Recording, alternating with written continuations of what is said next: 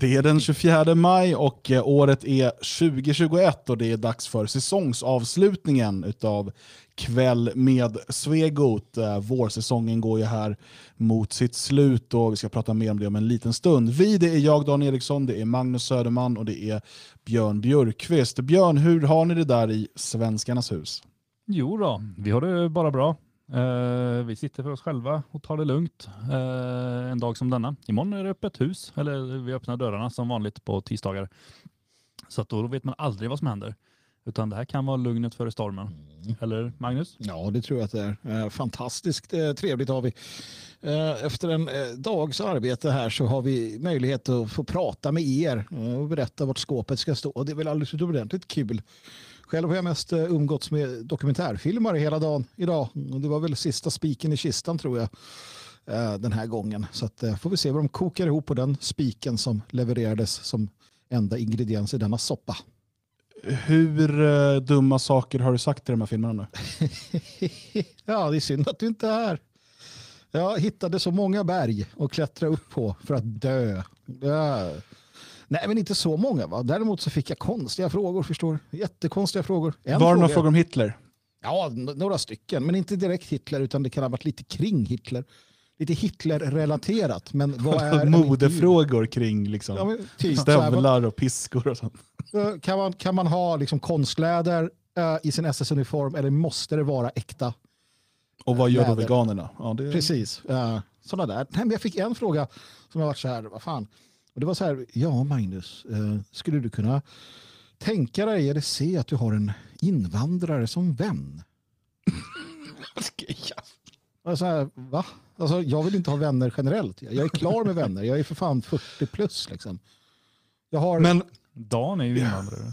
Det finns ju två Nej, saker jag tänker då. När, när man får den typen av frågor och man, man, man hör ju man får ju liknande frågor då och då. Mm. Eh, då tänker jag två saker. Det ena är, säger de det här i förhoppningen om att vi nu ska säga något dumt som de kan liksom ha som en bra soundbite? Du vet? Mm. Typ, jag vill inte, alltså de räknar med eh, ett, liksom, det man kanske då kallar för ett bonrasistiskt svar. Liksom. Mm. det bara, när de luktar illa allihopa. Mm. Eh, att det är något sånt där. Att det är det de hoppas på. Eller är det så att de verkligen tror att vi inte skulle kunna klara av att ha en invandrare. Det är också så här, då en invandrare, vad fan är det liksom? Ja, nej jag vet inte. Det är det vi, har, vi, har ju, in, vi har ju nors, människor som är födda i Norge och som är nu medlemmar i föreningen. Ja, de är ju invandrare liksom.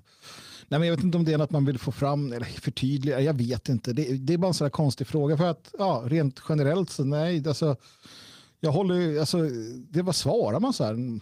Nej.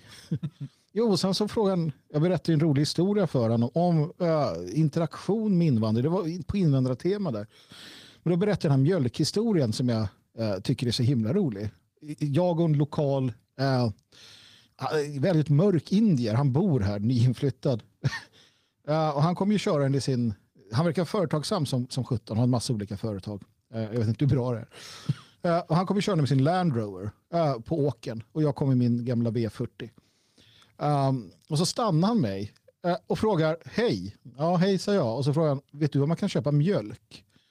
Och jag är ju dryg stockholmare i grunden och helt sådär borta från bondvision så jag pekade mot butiken och bara, jag är i butiken. Mm. Och samtidigt som jag säger det inser jag ju hur dumt det svaret var för att han menar ju riktig mjölk. Mm. Och han inser att jag har gjort bort mig. Så att båda bara stirrar på varandra tyst ett tag, sen bara skrattar vi rakt ut. Och nu varje gång vi träffas så är det så här, ej, mjölk! Det är jättekonstigt va?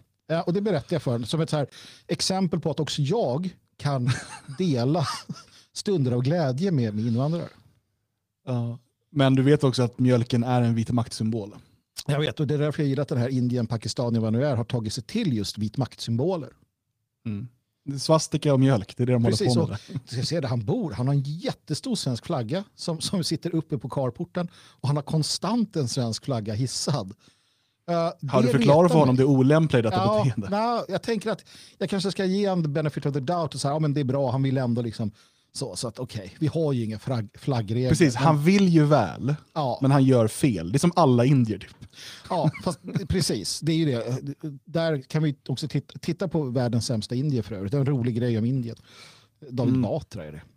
Uh, nej, de som sköter flaggningarna perfekt här det är ju pingstvännerna. Och det jävla flaggas det. Så det är bra. Power up. Ja. Vi har inte en svensk flagga i Svenskarnas hus längre i alla fall, det kan jag säga. Nej, inte just nu, men det är inte flaggdag. Nej, det är ju inte det. Eller är det det? Igår var det va? Ja, igår var det det. Mm. Och igår så tog pingstvännerna ner sin flagga vid två. Just det. De, så, så har vi är, det. Hur är de inte vänner av pingsten då? Eller vad? Nej, eller vadå? Alltså, det är väl att, nej det var inte Christer Flygare utan nej, jag vet inte vad. Hur har ni firat pingst? Mm. är det någon kan... i Sverige som firar pingst? Jag kan börja. Uh, ja. Jag har faktiskt schaktat hela helgen. Uh, och jag ska inte sådär, åh vad synd det är mig som måste vara i huset och arbeta jämt. Uh, för att det är rätt kul. det är jag och Josef, vi hyrde sådana här maskiner. vi ska ju bygga en jättestor veranda på baksidan av huset. Och så. Som då nästan blir framsidan av huset helt plötsligt för att det blir så himla fint. och det, det kommer ju då göra så att då måste vi göra en massa markarbeten så då hyrde vi då alltså en schaktmaskin eller vad det heter, en grävskopa. Sån och sen någon som gräver sådär. Ja. Och det har jag gjort en hel del och det är riktigt kul måste jag säga. Så det var rätt kul att, att jobba i helgen. Mm. Själv har jag haft uh, ingenting, jag höll på att säga någonting, men jag har inte gjort någonting. Jag är i karantän. Jag är i karantän, hallå om ni lyssnar, Gesundhetsamt, jag är i karantän. Uh, tio dagar karantän efter att ha varit i Sverige. Så jag har inte träffat någon, Eh, jag har suttit eh, inspärrad, jag har inte träffat min familj. De lämnar lite mat utanför dörren ibland. Det är ju schysst ändå. Eh, men jag, det, jag såg ju att... Nej, det är ju helt sant. Men det finns mycket deepfakes och sånt på nätet nu också. Ja. Det... Jävla sjuka grejer. Vad hade du gjort annars då om du inte hade varit i karantän? Då hade jag nog varit på lite födelsedagsfest på lördagen och sen eh, igår hade nog svärföräldrarna kunnat komma på besök och kanske lite vandring och sådär. Men nu var jag i karantän så det blev inget sånt. Eh, däremot bjöd lördagen på någonting underbart eh, trots eh, karantänen. Slagsmål? Nej, eh, ja lite kanske. Men eh, det var ju så att eh, Union Berlin behövde vinna mot det sämsta, värsta som finns i sista omgången, Red Bull Leipzig, för att kunna ta sig och kvalificera sig till Europaspel. och i 90 minuten plus två tilläggsminuter gör Union 2-1 mm. inför 2000 åskådare som de lyckas få in på arenan eh, och många tusen utanför. Eh, var riktigt eh, gåshudsmoment. Vad är det med dig Björn? Han, han zonade ut när du sa union. Då bara... ja. ja. det är för att han älskar Red Bull. Ja, är det så att du gillar Red Bull Leipzig? Uh, jag vet inte. Nej, det gör jag inte. Det kan jag, det kan jag ärligt säga att det gör jag inte. Nej, men du måste ju gå på en unionmatch. Uh, det får en att tycka att fotboll är Ska rätt kul. Ska ingen fråga vad jag har gjort i helgen? För det handlar lite om fotboll. Vad har du gjort i helgen Björn? Har du gjort helgen? Mm, jag var ute i lördags och åkte bil. Och så bara är jag så här, ute i Slagsmål. skogen. Nej, ute i skogen. Och så bara tvärnitar jag bilen. Så bara någon har ställt upp en talarstol ute i skogen vid en sjö. Nej! Så att jag var ju tvungen att rusa ut och hålla ett tal som äh, frugan fick fota då. Och sen äh, åkte jag vidare. Jättekonstigt. Fan, och vad din hustru är ju ett jävla konstigt liv. Så här, vänta, gumman!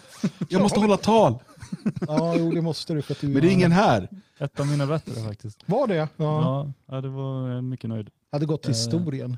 Men det var jättekonstigt. Uh, sen började jag gå lite på den här Elgaråsleden. Ah, den är i, i, ihopväxt tänkte jag säga. Ja, igenväxt. Uh, Nja, inte så farligt. De har nog fixat rätt mycket där. Så att det var um, trevligt att promenera på också. Så att det kan jag rekommendera till uh, människor som är sugna på att promenera. Kom nu nu zonade han dagen ut istället. Sen när vi pratar om att gå. Röra på sig låter jobbigt. ja. Och så var jag i huset. Det var ju öppet här i lördags. Mm. Det var det ja, precis. Ja, härligt. Eh, för dig som är medlem i föreningen finns det massor av evenemang eh, att anmäla dig till. Eh, och på nationaldagen så är det en del lokala evenemang, men också Svenskarnas hus håller öppet mellan 12 och 15. Det bjuds på kaffe och DFS-kaka om du är snäll och framförallt om du har ett medlemskort. Dan, um, ja? jag tror att upphovskvinnan skulle bli lite ledsen när du säger DFS kaka. DFS-bakelse. Precis. I Tyskland tror jag kaka är ett samlingsnamn för också stora sådana här Kuchen. Kuchen grejer. Men här är det en DFS-bakelse. Fantastiskt god. Jag har ätit en, vill äta flera. Uh, vi har ett helt gäng, ett lass sådana på väg in. Uh, kom och ät, annars så kommer de slängas vid slutet av dagen. Och då jävlar. Då blir det, då blir det illa. Nej, men så 6 juni, så förutom att vi är uppe på lördagen 5 juni, så 6 juni då så mellan 12 och 15, kom gärna förbi. Mm. Um, vi sa ju där att det är säsongsavslutning, um, så låt oss bara förklara att det som händer nu är att vi går in i sommarsäsong. Det här har vi flaggat för ganska länge.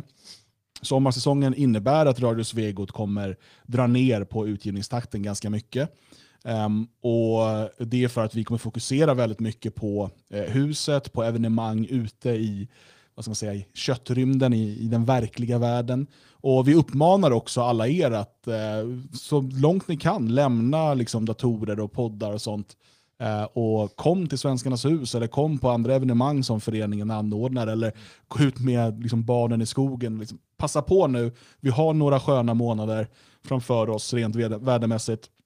De ska vi använda. Så vi har sommarsäsong nu, eh, juni, juli, augusti. Jag vet att det är en Gyllene Tider-låt och ni ska inte börja sjunga på den nu.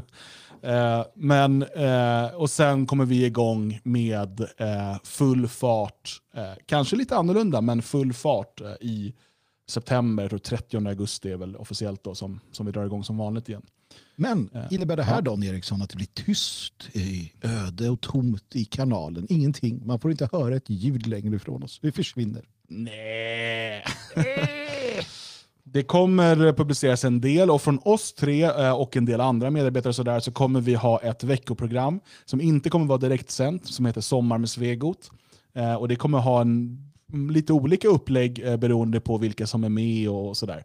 Men det kommer komma en gång i veckan på måndagar så man kan få sin fix. Ehm, men det är det som kommer ske då under, under juni, juli, augusti. Så det här är sista eh, ordinarie kväll med Svegot och vi ska göra det här till så trevlig kväll eh, tillsammans som möjligt. Och sen framåt eh, augusti där någonstans så kommer vi presentera hur schemat ser ut för, eh, för hösten. Mm. Eh, och ni kommer märka de kommande veckorna lite förändringar på hemsidan. Det kommer hända saker.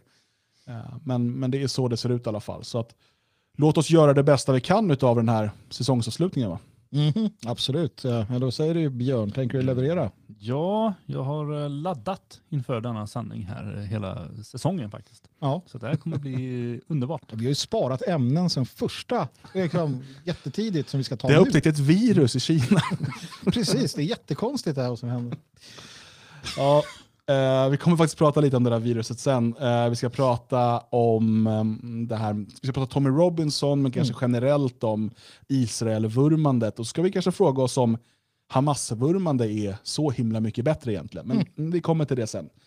Uh, och um, Vi kommer prata om den här uh, uthängningen som Exakt 24 gör nu och där man tack vare medarbetaren Christian och hans mod faktiskt eh, nu kan eh, avslöja många av de ledande personerna inom våldsvänstern i Göteborg och på västkusten. Mm. Eh, men först tänker jag att vi ska prata om en, en oroande utveckling där jag befinner mig, men som också sträcker sig ut till, till, till Sverige och liksom det, det går att gå vidare med det här. Men jag ska börja med lite bakgrundsinformation. Ehm, jag befinner mig just nu i, i Thüringen, eh, som är eh, ett av de mindre eh, förbundsländerna, eller delstaterna i Tyskland, som ju består av 16 förbundsländer. Och de här har ganska mycket autonomi. Så vem som blir president eller, eller premiärminister, kanske på svenska, i varje delstat är viktigt. Och Thüringen leds um, utav eh, Dilinke, Linke. Alltså Dilinke, Vänsterpartiet, som alltså är fortsättningen på SED, som sen blev PDS och sen blev det eh, Linke. Eh, och SED är då alltså det parti som kontrollerade DDR, eh, kommunistpartiet alltså. Um, och Det här lyckades man ju då med, jag vet inte om en del lyssnare kanske minns det här, 2019 var det ju stora rabalder i Thüringen. För att eh, man hade eh, då valt eh, ny premiärminister och då hade eh, liberalen valts, ehm, trots att det var ganska litet parti. Tack vare att AFD, som är näst största parti, valde att lägga, lägga sina röster på honom istället för att få bort kommunisten. Alltså det är alltid det här rävspelet. Liksom. Vem, man inser att okay, vi kommer inte gå igenom, vår kandidat kommer inte få stöd av några andra än oss.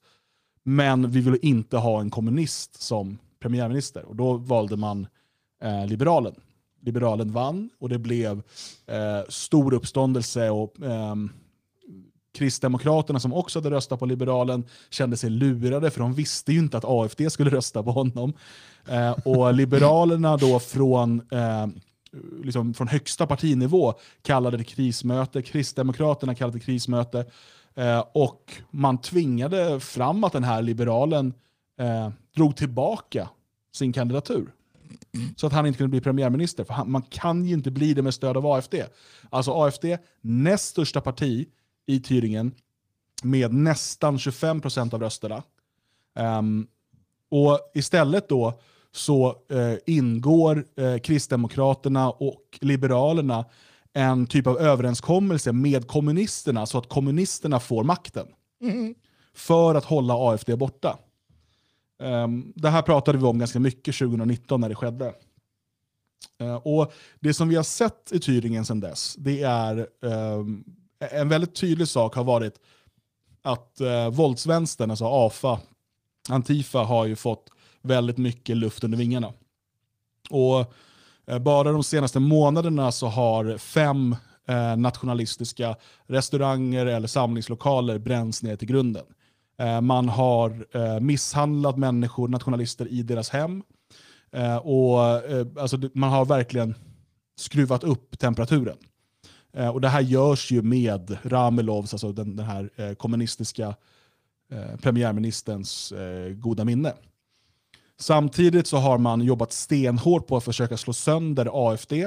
man har, som då alltså återigen näst största parti, Eh, man har då lobbat hårt för att det som kallas för flygeln, eller liksom det som de brukar kalla då den, den högerextrema delen av AFD, den som, ligger, den som är, har sin bas här i Thüringen, den som ligger under Björn Höcke, eh, att den ska då eh, övervakas av författningsskyddet. Och övervakas man av författningsskyddet så är det väldigt, väldigt svårt att bedriva normal verksamhet. Det är inte bara att de lyssnar av dina telefoner, utan du blir begränsad i vad du kan göra för du klassas som ett hot mot förbundsrepublikens säkerhet. Det, det, det är mycket fulspel kring det här. Men i torsdags eh, så utsätts eh, Björn Höcke, då som alltså är ledare för AFD Thüringen, eh, näst största partiet, han utsätts för en husrannsakan torsdag morgon. Ehm, och Han får då papperna på vad det gäller och så. Och Han är då misstänkt för hets mot folkgrupp. Och de ska då säkra bevis. Och Det finns flera saker här som är pikanta i hela den här händelsen. För att det här med hets mot folkgrupp, säkra bevis, det har vi hört om förut. Men en sak, så, eller två saker som är intressanta här. Det ena är att just nu, den 6 juni, så är det val i Sachsen-Anhalt som, som är ett av grann, eh, granndelstaterna. Och Björn Höck är väldigt involverad i den um, kampanjen. Han är väldigt populär inom partiet, speciellt här i forna öst. Och så då. Och han har varit och hjälpt till mycket i Sachsen-Anhalt. I Sachsen-Anhalt är AFD också näst största parti, Kristdemokraterna är störst. I vissa opinionsundersökningar ligger de lika. Eh, AFD går fram, verkar gå fram starkt återigen i det här valet då, om man får tro opinionsundersökningarna. Och där Höcke spelar en roll då, åker runt och kampanjar jättemycket för AFD. Och i papperna som, som Björn Höcke får ta del av så eh, blir det då klart att tillstånd till den här, eh, eller order om den här husrannsakan ges i början av februari. I början av februari får man liksom veta att ja, då får de igenom då, ja, ni ska genomföra husrannsakan för, för att säkra bevis. Eh, och vi kommer till vad han ska ha gjort snart. För att säkra bevis. Men man väljer att göra det precis på upploppet inför ett väldigt, väldigt viktigt val där AFD är på väg att bli största parti. Jag tycker inte att det låter liksom som slumpen att man, väljer att, att man väntar um, så länge. Och Det han ska ha gjort som då ska vara hets mot folkgrupp, det är att han har publicerat en mem på Twitter. Um, där han, det är en bild på uh, en, en kvinna som är sjökapten på Sea-Watch. Uh, det är en bild på henne uh, och så är det en text. Det kommer av att det var några migranter som dömdes för väldigt, väldigt grova brott. Det var mord och våldtäkter och allt möjligt. Och han länkar den artikeln och så lägger han den här membilden då. Där det står, jag ska se så att det blir rätt. Um, Eh, jag importerar tortyr, sexuellt våld, människohandel och mord. Och sen så eh, bilden på henne då. Eh, och det här var liksom de sakerna som de här, de här migranterna dömdes för. Man menar då från åklagarens sida att eh, Höcke hetsar mot folkgruppen flyktingar genom att påstå att de är torterare, mördare, ja du vet. Allt det här. Eh, och gör nu den här husrannsakan när hans barn är hemma, de blir väldigt, som han har förklarat, då, väldigt traumatiserade. Han har inte kunnat vara en del av eh, valkampanjen sedan dess. Hans barn han vill inte, kan inte lämna dem, de liksom kan inte sova. Och, ja, du vet, de, de, de är traumatiserade. Eh, så det är lite vad som har hänt. Så innan vi går in på lite större saker här, eh, vad, vad, vad, tänker ni spontant om, om utvecklingen i Thüringen? Ja, nej, vad ska man säga? Det är naturligtvis fullständigt vansinnigt. Det, mm, jag vet inte, alltså man, man, känner igen sånt här från Sverige också, fast inte riktigt på samma nivå, men, men mm, alltså samma, samma desperata metoder, att man gör husrannsakningar som ursäkt, fast man egentligen jag kan ju tänka mig att man har plockat med sig mängder av saker från hans bostad för att uh, kartlägga nätverk och sånt där. Eh, jag vet tidigare när man har varit misstänkt för hets mot folkgrupper, de har tagit eh, datorer, mobiltelefoner och sånt där, fast man har sagt att ja, det är jag som har släppt det här. Bara, ja, men nu ska vi säkra bevisning.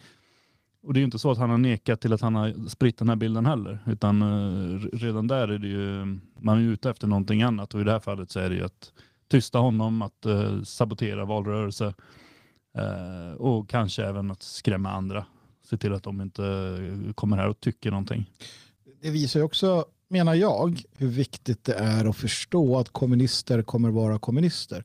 Det är inte säkert, kanske inte ens troligt, att samma åtgärder hade vidtagits lokalt, alltså i delstaten om det var kristdemokrater vid makten eller några andra. Eh, inte för att de inte bekämpar eh, AFD och så vidare, men eh, de kanske har en annan utgångspunkt eller ingångsvinkel. Kommunister är kommunister. Det här måste man komma ihåg, även om de då gömmer sig bakom nya moderna Linke och sådär. Och det är samma i Sverige. De som är kommunister, de som har det här i grunden, de, de är sådana här. Uh, det, det, det, upprepas ju om och om igen och här har de makt igen. Vi vet ju. För att vi var ju där. Uh, vår vän, uh, musikern Barney, blev ju förbjuden, om jag inte missminner mig, för att spela. Han får inte spela gitarr i den där delstaten. Mm. Um, ja, det är i Saxen tror jag. I Thüringen får han göra det. Ja, han får det i Thüringen. Ja, men vad trevligt.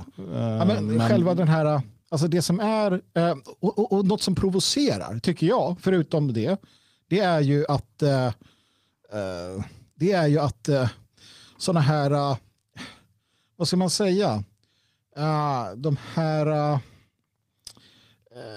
åtgärderna. Alltså, man pratar alltid om Tysklands problematiska historia. Man pratar om, du vet, om man tänk på Nazityskland och bla bla bla. Och så, och så gör de allt det de tillskriver nationalsocialisterna. Mm. Och, och, och liksom känner att de kan komma undan med det. Det tycker jag är mest provocerande av det hela. Förutom allt annat då, att, att de sitter på sina höga demokratihästar och så ägnar de sig åt den här typen av liksom, uh, ja, politiska ful, ful, politiskt fulspel. Mm. Mm.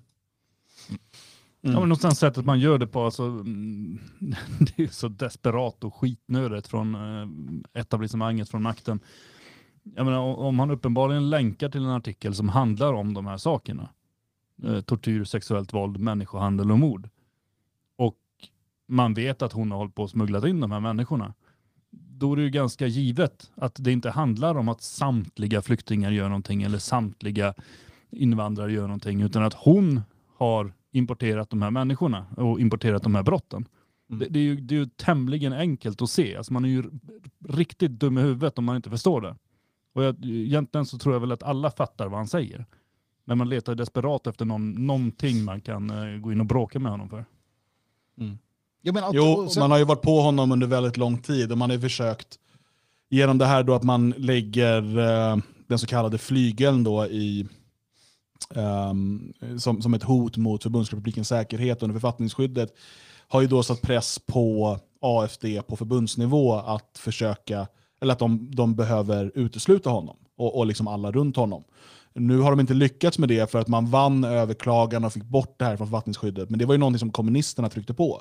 Mm. Alltså kommunisterna eh, tillsammans med Socialdemokraterna, för det är de som eh, bildar regeringen i, eh, i Thüringen. Mm. Um, och jag vill bara säga, det här det är lite av ett sidospår, men jag vill ändå konstatera att kommunisterna, Die Linke, de blev största parti i ett fåtal kommuner kan vi kalla det, för det är motsvarande.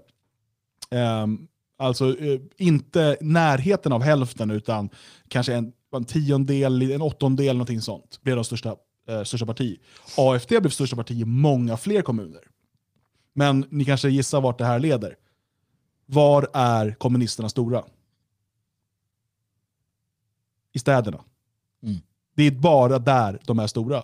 Mm. Det är precis som liksom de gröna i, i väst. Eh, kommunisterna är stora i städerna i öst. Eh, på landsbygden, och liksom här jag bor, och småstäderna och det, då är AFD störst. Här eh, där jag bor så röstar över 50% på AFD. Mm. Men tvingas styras av kommunisterna. Mm. Eh, för att de här vidriga stadsmänniskorna, jag börjar hata stadsmänniskor, eh, går och röstar på kommunisterna. Och det är också, eh, framförallt är de väldigt starka i Jena som är en universitetsstad. Mm. Uh, och, och, och, med den makten nu så, alltså vi vet att det finns väldigt starka kopplingar, alltså starkare än mellan Vänsterpartiet och AFA, mellan Die Linke och AFA.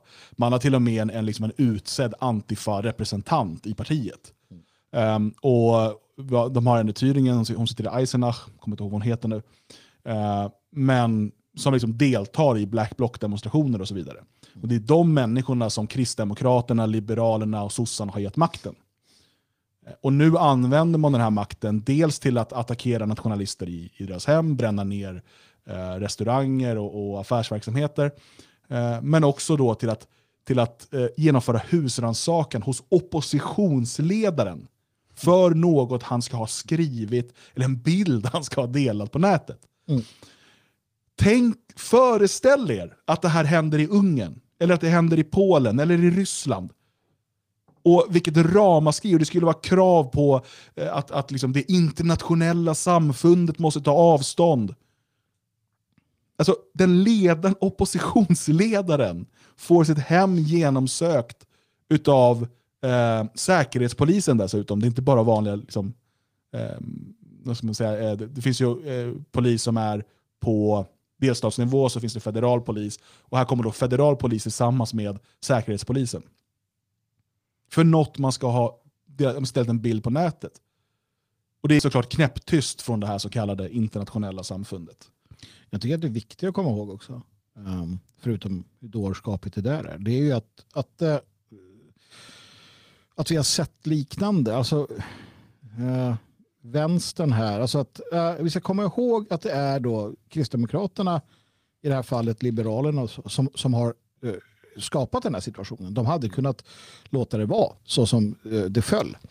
Det gjorde man inte utan man ingick alltså en överenskommelse. Och eh, tidigare i historien, i början på 1900-talet, så såg man tydligt vad som händer eh, med bourgeoisien eller med, med högern eller med liksom konservativa eller vad du vill kalla dem eh, när de gör som de alltid gör, förlorar eh, mot kommunister. Det som hände var att, att eh, nationella i olika länder gick in egentligen som skyddstrupper. Den här gången ska vi inte göra det. Alltså, det är viktigt att komma ihåg att vi drar oss ur den här striden.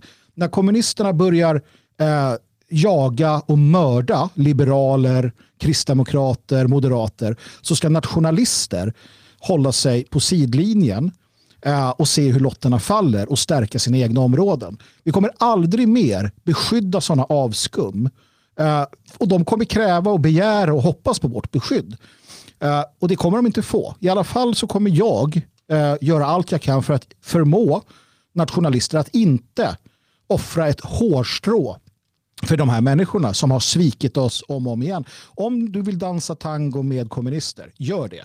Men vi är kloka nog. Mm.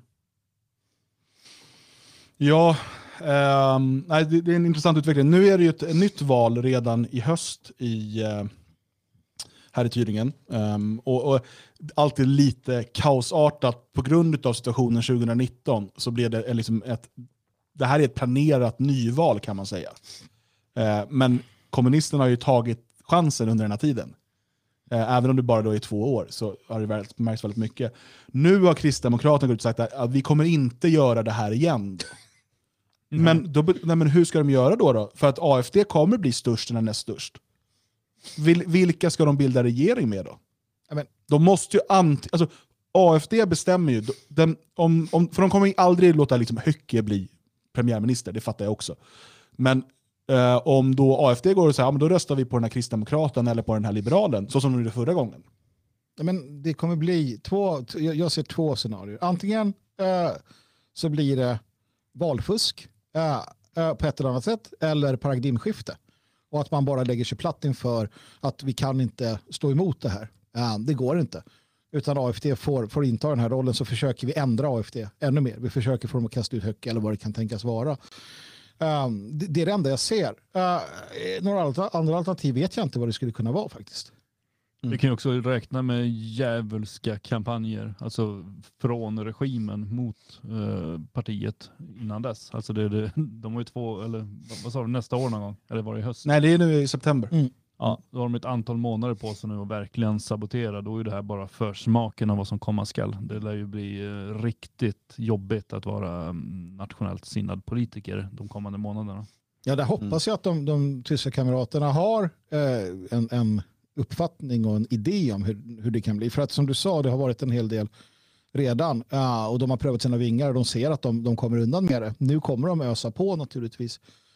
Um, så att uh, ja, det kan bli, Men kan bli de, de uh, brände ju ner här för uh, det är någon månad sedan som man brände ner en ganska historisk nationalistisk plats. Det är också en, en um, ett monument där med liksom minne till fallna tyskar. Så alltså det, det, det, ligger mitt i en by. Men så finns det också en, en sal, det tillhör en stiftelse. Bland annat så bildades NPDs, ehm, alltså NPD bildades där när man blev ett, efter murens fall. Det fanns ett NPD bara i väst innan. men det var där NPD sen bildades. Som man nu brände ner för någon månad sedan. Två dagar senare lägger man ner förundersökningen. Mm. För, alltså inte för att man inte, eller man vet att branden är anlagd, det är liksom konstaterat. Men så, ah, vi kommer inte kunna hitta någonting ändå. Mm. Hur mycket har man försökt då? Liksom? Det, det, de vet ju att det är ingen idé antagligen. Ja. Ja, ja, det är så, Eller kan... att de får order, nej det där ska ni inte... Ja.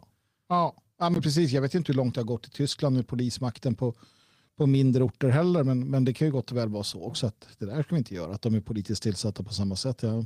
Ja. Men, men äh, Nej, men det är väl eh, Tyskland som sagt. Eh, vi märker ju ändå att det skruvas upp eh, temperaturen på många platser. USA har ju varit länge nu på gång och håller på att bli bara värre och värre. Eh, Tyskland dyker upp också. Vi får se vad som händer runt om. Mm. Men, men, ja, det, och det, är en rikt, det är en riktig strid som sagt. Du har eh, land mot stad. Alltså, speciellt mm. här i, i liksom forna öst är det så himla tydligt. Eh, för att ehm, och, och eh, om man kollar på sån här, liksom en, en karta över Thüringen med alla kommuner eh, och de liksom, färg på vad de, ja, liksom, största partier och sådär. Eh, så röda kommuner, alltså det, det är små fläckar. Mm. Men det är där städerna är. Mm. Um, så det ska bli intressant. Och vi har ju, det kommer, jag kommer få ett stort ansvar här och hålla koll på, på Tyskland. För samtidigt som det är eh, val till delstatsparlamentet här så är det också val till förbundsdagen. Och där finns det ju en överhängande risk att de gröna får kanslerposten. Att Baerbock, som är, alltså det är en total galning, det är liksom en du blanda Åsa Romson, Greta Thunberg och Linda Skugge typ, eller någonting. Jag vet inte, alltså det är, och då har jag bara pratat om utseendet än så länge. Mm. Nej men alltså det, det är uh, riktigt illa. Men uh, de gröna, superstora i väst, har typ ingen här i öst. Nej. Och det är så när jag, när jag, innan jag var i karantän då såklart, pratade med folk. Um, och, och, man pratar, för det, det, är ganska kul att slänga in även med människor som man inte pratar invandringspolitik med. Som man träffar på andra sätt. Och så slänger man bara in det, ja, men nu kanske Baerbock blir eh, kan, ny förbundskansler. Då. Och då börjar folk svära och bara de här jävla vessis, väst, alltså fan, bygg upp muren igen. Och, vet. Mm. det, är, det är liksom den, och de, de, kan ju vara sossar eller vad som helst. Mm. Men du vet, eh, och, och det, det, är så himla intressant, för det är också, de är jättestora i städerna, och de är jättestora i de städer där bilindustrin ligger. Det fattar jag inte. De vill, vill de bli arbetslösa? Här? Ja, jag vet inte. Det där är, det är konstigt. Att de är stora i städerna, universitetet fattar jag, men just bilindustrin, ja, jag vet inte. De kanske tror att det blir omställningar i de stora fabrikerna så att det blir det grönt allting. Men eh, de lever ju också i, och det måste man nog förstå, de lever ju i fantasivärldar.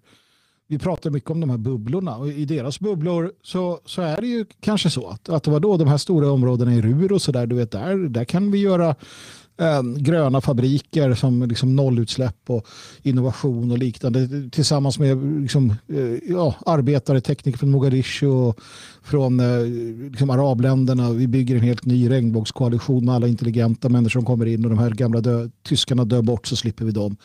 Mm. Alltså, de tror ju också på det här. Det, det får man inte glömma. Ja, det är bara att titta på svenska Miljöpartiet och deras propaganda. Jag brukar roa mig med att följa dem på Instagram och sådär de har haft mycket här nu, bara, ah, men nu lägger vi ner Bromma flygplats. Bara, hur skulle ni vilja ha det? Och så läser man kommentarer och bara, ja, en plats med många parker skulle vara mysigt. Och mm. det, hallå, miljonområden, det är det, det det kommer bli sen. Men nej, det, de tror att det blir mycket skog och så här. Och sen, nu senast la de upp en bild på så här kan man hugga ner skog och så här kan man hugga ner skog. Och så ena var då ett skövlat fält Eh, vilket är ganska naturligt att det blir i, i industrin.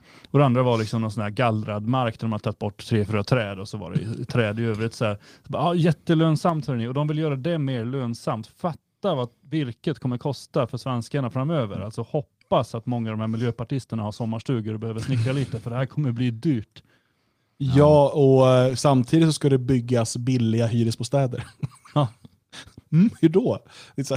Det är, det, det är sällan det går ihop. Men vi ser ju, vi har ju sett liknande saker i Sverige nu. Det här i Thüringen är ju speciellt just för att vi har liksom en kommunistisk premiärminister och vi har det största oppositionspartiet. Um, men vi ser ju, det nämndes att Dan Park till exempel. En annan sak som jag ser Fria Tider skriver om idag, det är ju en 37-årig man som nu har dömts till två månaders fängelse för hets mot folkgrupp. Eh, och då har han också delat bilder eh, på den här vk.com. Eh, och i domen, enligt Fria Tider, jag har inte läst domen själv, så eh, menar man att eh, fängelsestraff bör utdömas för att han också är sympatisör till Nordiska motståndsrörelsen. Och den domaren som är jurist, ni vet ju hur det är i, i tingsrätten, det är nämndemän som är politiker och så är det väl en proffsjurist. Mm. Han eller hon tyckte att det var det, här behövs inget fängelsestraff för, det är ett bötesbrott. Eh, men nämndemännen, bland annat en sverigedemokrat, eh, tyckte att han sympatiserar med fel parti, han ska i fängelse. Mm. Alltså det är inte brottet i sig för bilderna, de utgör hets mot folkgrupp. Där tycker juristen att det bör vara böter. Men Sverigedemokraten eh, och, och, den andra, som jag inte minns vad det var, eh, politikern, Vänsterpartiet, eh, Sverigedemokraten och eh, vänsterpartisten tycker att eftersom att han också sympatiserar med fel parti mm. så ska han i fängelse. Ja, men, mm. Det är det vi har sagt också, varnat för hur SD-arna eh, kommer bete sig. Ja, alltså, och det har de gjort också när de har fått makten. Det där är ju en klassiker. Jag, vill bara, jag såg att de nämnde det i chatten där. Och jag, jag, tycker att det är viktigt att belysa i sammanhanget när vi ser på vad som händer till exempel i, i Tyskland och Europa. Eh, man tog upp där att, att belgiska soldater då, Eh, Nordfront skrev detta, belgiska, 11 belgiska soldater har blivit av med sina vapen. De är uppenbarligen fortfarande soldater, men de får inte ha vapen. För att de har högerextrema åsikter eller liknande. Kanske har delat en, en mem. Va? Eh, sen har du i Tyskland, eh, och det här sker ganska ofta, man har ju varit tvungen, till exempel GSG 9 har man varit tvungen att göra om några gånger antiterroriststyrkan och andra sådana här insatsstyrkor hos polisen och förband hos militären som, som upphör eller slås sönder så, för att man kommer på att soldaterna där har högerextrema åsikter av olika slag. Och när vi säger högerextrema betyder det inte att de står och heilar dagen ända. Det kan vara att de är AFD eller liknande. Eh, och sen då från, från eh, Frankrike där alltså höga generaler för andra gången med ganska många underskrifter eh, med namn, sådana som är alltså eh, ja, det är riktiga soldater som vet vad de pratar om till stor del, varnar eh, president Macron för ett kommande raskrig i eh, Frankrike med förlängning också i Europa. Att, att det är så långt det har gått. Eh, och, och, man kan tycka någonstans att eh, om generaler i ett land som, som företräder krigsmakten som också är verksamma eh, skriver ett brev till presidenten att okej, okay, så här ligger läget. Eh, då borde europeisk media, svensk media, all media säga vad fan är det som händer? Men inte ens det räcker. Och återigen tror jag man kan tillskriva det delvis den här bubblan. Alltså, Ja, lite som innan andra världskrigets utbrott. Alla vill tro att det ska vara fred. Alla vill tro att uh, det inte kommer bli värre. Alla vill tro att det är tomma ord uh, eller tomma hot. Eller bara liksom, äh, men det är krigsmånglare som säger det ena med det andra. Och det, det är det ibland. Va? Men det är också så att, att konflikter kommer. Och, och det vi ser är ju hur eh, man förbereder sig på olika sätt. Man avväpnar soldater, man struntar i varningar från generaler Eh, man tillsätter en egen polis, man skapar liksom en ny kår som ska vara deras och, och, samtidigt så bubblar det i förorterna. Jag menar, hur ser det ut i, i de belgiska, eh, alltså förorterna till, till eh, Bryssel? Eh, nu, eh, Frankrike. Alltså, de, de enorma förändringar som har skett som vi kanske inte ser. Men jag vet att skulle jag åka till Stockholm så skulle jag se dem på ett sätt jag inte hade gjort förut det, det, det, är mycket som, som eh, ser så att säga, mörkt ut där. Det måste man ju ta i, i beaktande här. Mm. Det ser mörkt ut ja. på Kameruns avbytarbänk ska du säga. Ja, det gör det på den bänken. Ja. Nej, för, och, det här leder just tillbaka också till någonting som vi har diskuterat många gånger, men vi behöver ta upp det här igen.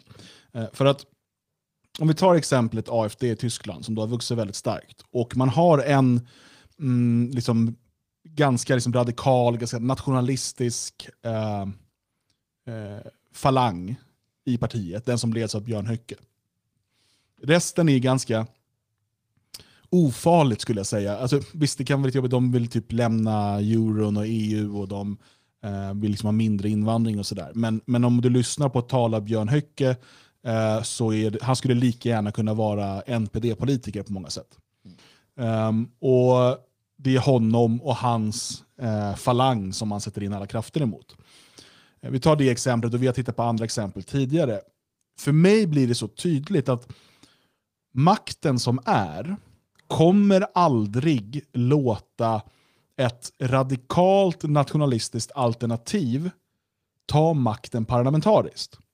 Alltså, eh, man kommer prova med, försöka med alla tricks i boken, eh, som man gjorde då i Thüringen 2019, bara för att liksom hålla borta inflytandet från Höcke. Eh, så man försöker med alla tricks i boken, men när det inte längre går, då har man förbud, mord, alla de här sakerna som vi vet att de här människorna är kapabla till för att behålla sin makt. Vi kan ta exemplet eh, Donald Trump, och även om han på många sätt inte var vår kille, så var han eh, en nagel i ögat på, eh, på liksom den, den, globalistiska världsordningen. Och eh, Där kunde vi se hur den djupa staten satte igång i mm. USA. Um, och eh, Vi har tidigare pratat om Gyllene gryning i Grekland, vi har pratat om eh, Flams block i, eh, i Flandern i, i Belgien. Eh, och Det kommer ju sådana här exempel mest hela tiden. Så fort ett, ett vettigt alternativ växer fram i det som kallas för Västeuropa så blir de förbjudna eh, eller eh, förstörs på andra sätt. Eh, som vi har sett till exempel i Sverigedemokraterna. För vem som helst som kan gå tillbaka och titta på Sverigedemokraternas retorik för 20 år sedan kan se att det inte är samma parti idag som det var Nej, 2001. men det kommer, ändå inte, det kommer ändå inte räcka. De kommer inte släppa fram Sverigedemokraterna för det. Inte på riktigt, inte på allvar. Eh, det spelar ingen roll hur stora de blir, utan blir de för stora då är det förbud mot dem också. Hur mycket de än har suttit och slängt eh, Nordiska motståndsrörelsens medlemmar i fängelse. Det spelar ingen som helst roll, utan de är inte accepterade och de kommer aldrig bli accepterade heller. Det är ju sossarnas främsta eh, syndabock Och, och, mm, Det kommer aldrig tillåtas att de släpps fram. Det blir en för stor förlust för Socialdemokraterna, även om Sverigedemokraterna skulle jag vet inte hur mycket de har kvar att skala bort egentligen, men även om de skulle ta bort rubbet, kopiera sossarnas partiprogram rakt av och bara köra ut att det här är våra åsikter, eh, de skulle inte släppas fram i alla fall. Nej, och tänk också nu hur, hur nya uh, möjligheter kommer. Jag tycker är intressant uh, kik att göra är uh, Österrike, FPÖ, som, som två gånger har råkat ut för allvarliga uh, åtgärder. Det ena var 20 år sedan, eller? När uh, Europa, eller var det Schweiz? Jag, nej, det var FPÖ, Österrike. det var Österrike. När Europa bestämde sig för att uh, införa sanktioner mot landet. Precis, när, när FPÖ fick vara en del av regeringen då under Jörg Haider, slutet på 90-talet, början av 2000-talet någonstans. Precis. Alltså, Europa... Det, det, det måste bara säga så det mest talande där var ju när de skulle samlas utrikesministrarna och ta ett foto och ingen ville stå närmast Österrikes utrikesminister. Ja. Så att alla bara stod och kurade ihop sig i ett hörn. Han stod själv. Liksom. Men, eh, smaka på det. Uh, vi ska prata lite Vitryssland senare. Va? Men smaka på att EU, Europa, bestämmer sig för, Europa, EU, EU får vi nog säga, uh, att uh, införa sanktioner mot Österrike på grund av att folket valde fel. Uh, och ja, det gjorde man. Sen slutade det med att vad jag menar, han ledaren där, um, Haider. Haider, blir mördad. Jag är rätt säker på det. det väldigt, väldigt mycket tyder på det. Um, det och det i sam han blir alltså både mördad och skandaliserad på en gång. Jag vet inte om de, var, om de inte var överens, för att det kom liksom ut en bild av att han var eh, liksom homosexuell. Han besökte nattklubbar och, och låg med män på de mest perversa sätt. Och det, en sån karusell sattes igång samtidigt som han då råkade köra av vägen med sin, en av de första modellerna bilar med datorer och fjärrstyrning och sånt där. En, en Phantom vad det nu hette. Då. Jättemycket underligt där. Ja, men det var helt absurda saker som, som, mm. uh, som skedde. Och sen eh, får man en ny våg eh, under Strache, hos Strache eh, som ju lockas in i den här honungsfällan. Eh, med, eh, och det finns mycket som inte stämmer där heller. Och dessutom, eh, man har inte fått riktigt klart för sig, men Israel, som vi kommer till sen, eh, har ju varit starkt inblandade i, eh, i det här. Där man då låtsas vara någon typ av rysk oligarkdotter mm. eller vad det nu var. Och de sitter och dricker och snackar och det är dolda kameror. och, och och han säger någonting i stil med att eh, de kan hjälpa de här att köpa upp någon österrikisk tidning. Och då skulle de få något, det, var, det var något sånt där. Um, men det finns jättemycket där som också är underligt. Och där slår man ju sönder hela, hela partiet igen. Mm. Uh, som ju hade vuxit. Och Strache var ju, han följde mycket i Haiders fotspår, en ganska liksom, nationalistisk hållning och inte den här... För mellan, när, när Haider försvann och man hade några tunga år, då hade man ju mer en allmänborgerlig, frihetlig linje. Liksom. Mm. Uh, men under Strache så, så växte det fram och det var ju då också som den österrikiska identitära rörelsen växte stark och så nära deras ungdomsförbund och sådär. Mm. Så man hade ju någonting stort på gång. Och där såg vi också att man ska behöva, alltså, eh, de stora åtgärderna sen som, som rättsväsendet, och det här tog vi upp när det var, på, eh, när det var aktuellt, för att rättsväsendet sätter in extrema åtgärder mot eh, de österrikiska identitärerna.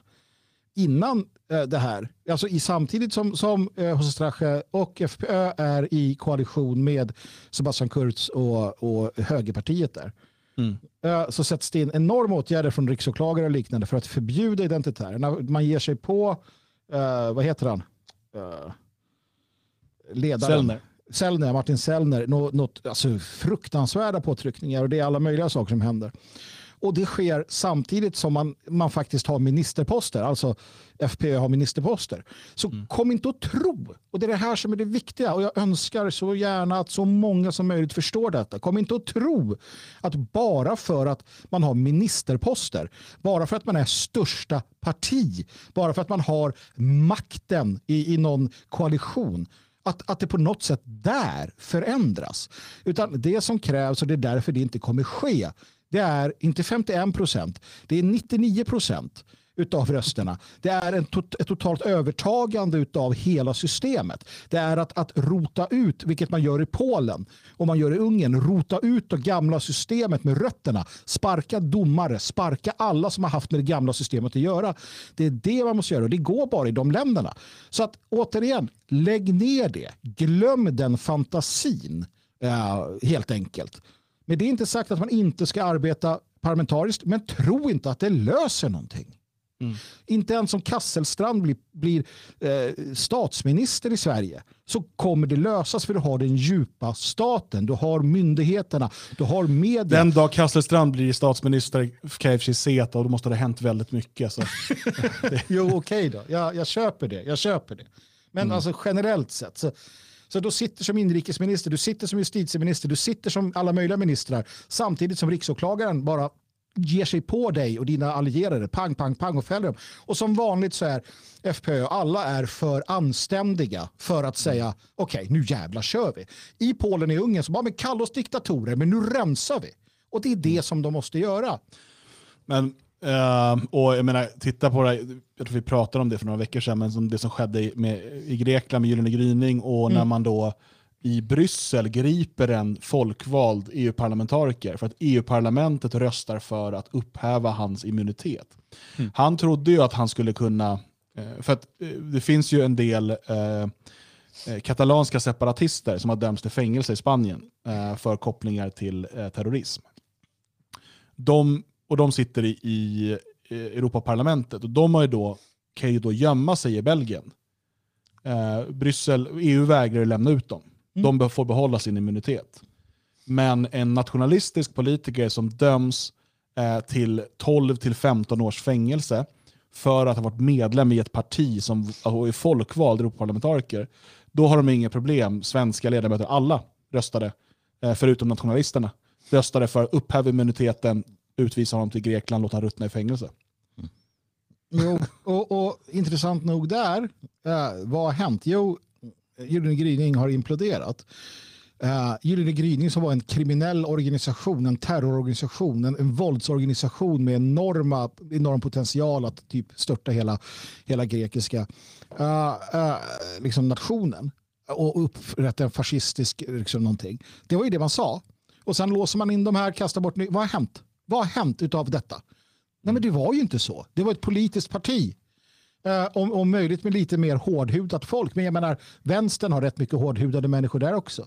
Mm. Uh, misstänker att vi ligger på minus, om man säger så, i Grekland mm. också.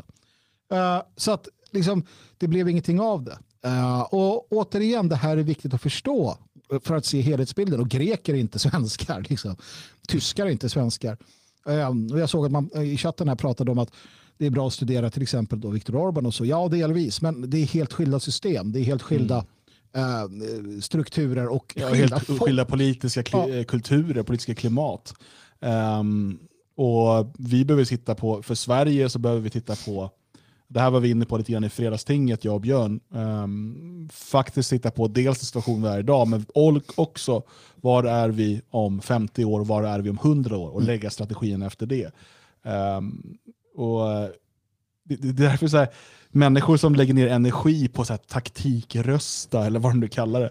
Det är, så här, det är bara slöseri och de går bara att lura sig själva att det liksom ska, ska vara den stora skillnaden. Jag, mm. jag är precis som du Magnus, jag tycker, så här, jag tycker man ska gå och rösta.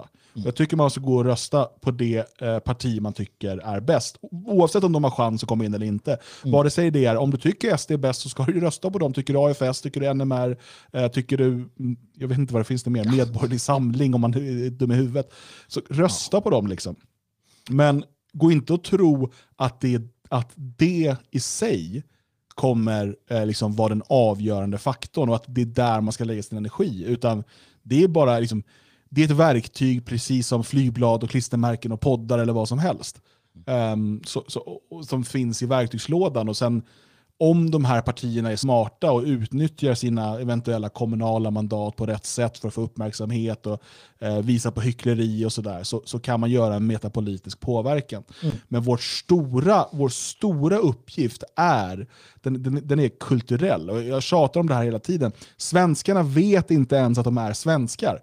Och mm. när vi inte vet vad det innebär att vara svensk, vad, eh, vad skulle få dem då att eh, offra någonting för att bevara det svenska eller eh, se, ha någon typ av svensk strävan. När för, dem, för de allra flesta svenskar idag så är svensk lika med svensk medborgare.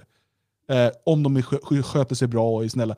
Jag, jag skrev, det var någon iraker eller någonting, eh, någon, någon brud här som skrev på Twitter någonting om att hon förstår nu varför svenskar gillar hundar, för det är de enda vi vågar prata med utan att vara fulla. Eller något sånt där. Mm. Och jag skrev ja, det skulle bli skönt att deportera dig. Hon omblockade mig. Och då var det Sverigedemokrat som sa, varför då? Hon är ju jättebra integrerad invandrare, hon jobbar och betalar skatt, kan svenska. Ja, okej, okay, men vad... alltså det är Sverigedemokrater som har den synen på svenskhet. Det är att deportera henne. Ja. ja, men men det, det det är liksom Sverigedemokrat, Sverigedemokratiska väljare som har den synen på svenskhet. Mm. Inte ens de fattar liksom vad, vad svenskhet är för någonting. Nej. Alltså en gång i tiden så hade ju SD de hade en nationalistisk grundkurs. Man, man gick i partiet, man, man lärde sig ideologi, man lärde sig nationalism. Uh, till och med svensk essens lyckades de väl ändå, kan jag tycka. Alltså, lite som ett filosofiskt begrepp, men det gick ändå att jobba med. Och så där. Eh, det där har ju bara urholkats. Eh, så så nej, det, det är ju sorgligt. Men, men det, det, det, man, vad det gäller det här, jag vill gärna lägga in det, att det här med det parlamentariska, det är naturligtvis så att, att om du tar AFS som ett exempel, eh, utan att lägga värderingar i det, så tror jag att Sverige hade mått bra, alltså det hade varit bra för den nationella oppositionen med ett starkt AFS som och det sa jag redan när det här bildades, att, att AFS skulle uh, kunna hota SD, det, det, tror jag inte. Av, av de skälen bland annat du är inne på där. Uh, för att AFS-väljare är av ett annat virke och, och, det finns inte så många sådana. Så äger det bara och så kommer det vara. Eh, SD-väljare som har kommit på senare tid, det är människor som lika gärna hade kunnat rösta på lite andra saker. det som behövs här, och det har vi kunnat se, faktiskt. Det är hur bland annat vi, om vi då tittar på, på nationell oppositionell media, kulturarbetare, när vi började driva linjen om, om äh, repatriering. Då. Uh, motgift började med det, äh, uh, internera, deportera, repatriera och, och matade ut det. Sen tog AFS det lite snällare då, återvandring. Det låter snällare, det är i princip samma sak. Men det har ju också fått till, till, till resultat att SD började prata om det till sist. För någonstans så, så känner de att okej, okay, uh, uh, vi måste dels måste vi göra det för att de här gör det och vi kan inte låta dem få det och så vidare. Att ett starkt AFS uh, eh, som för ut en etnonationalistisk, alltså enkelt talat en nationalistisk uh, politik är verkligen bra. Inte för att det kommer leda till maktförskjutningar och makt, makten ges till oss utan att den ger det, ger ett, det blir enklare att arbeta uh, metakulturellt och, och vad du vill. Det, det, det är min uppfattning. Så därför är det bra med ett starkt AFS och vi får leva med ett, ett eh, SD. Så är det. Jo, men det är ju alltid menar, det är bra överallt där det finns nationalister och det är såklart även ja. i riksdagen. Även i kyrkan skulle jag säga. Är man mm. medlem i kyrkan så är AFS värt att titta närmare på nu när det vankas kyrkoval. Tyvärr har många lämnat kyrkan på uppmaning av, av uh, många nationalister. Av mig kanske. Uh, jo, nej, jag har lämnat kyrkan uh, därför att jag inte tycker att jag har tid att bedriva något krig där. Men har man det så ska man absolut vara kvar. Och är man kvar och inte har tid att bedriva något krig så är det ju ett val i alla fall. Där man kan kriga lite grann genom att lägga en lapp som de styrande i kyrkan absolut inte vill se. Mm. Tänker jag. Mm. Tänker du ja, det låter rimligt. Uh, vi har ju massa annat att prata om också.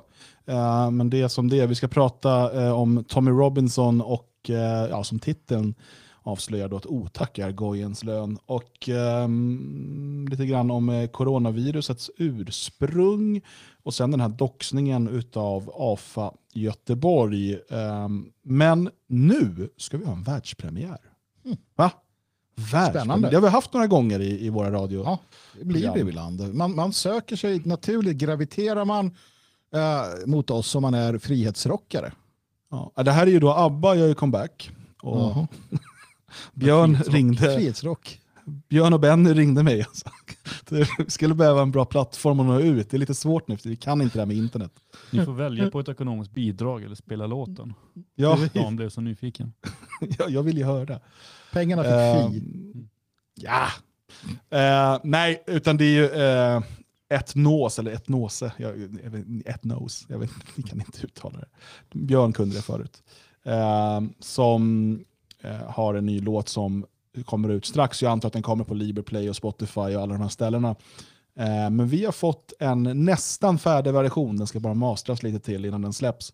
Eh, och det här är då en, inte en cover som Eh, den första låten var, utan det här är en egen låt som heter Hem och härd.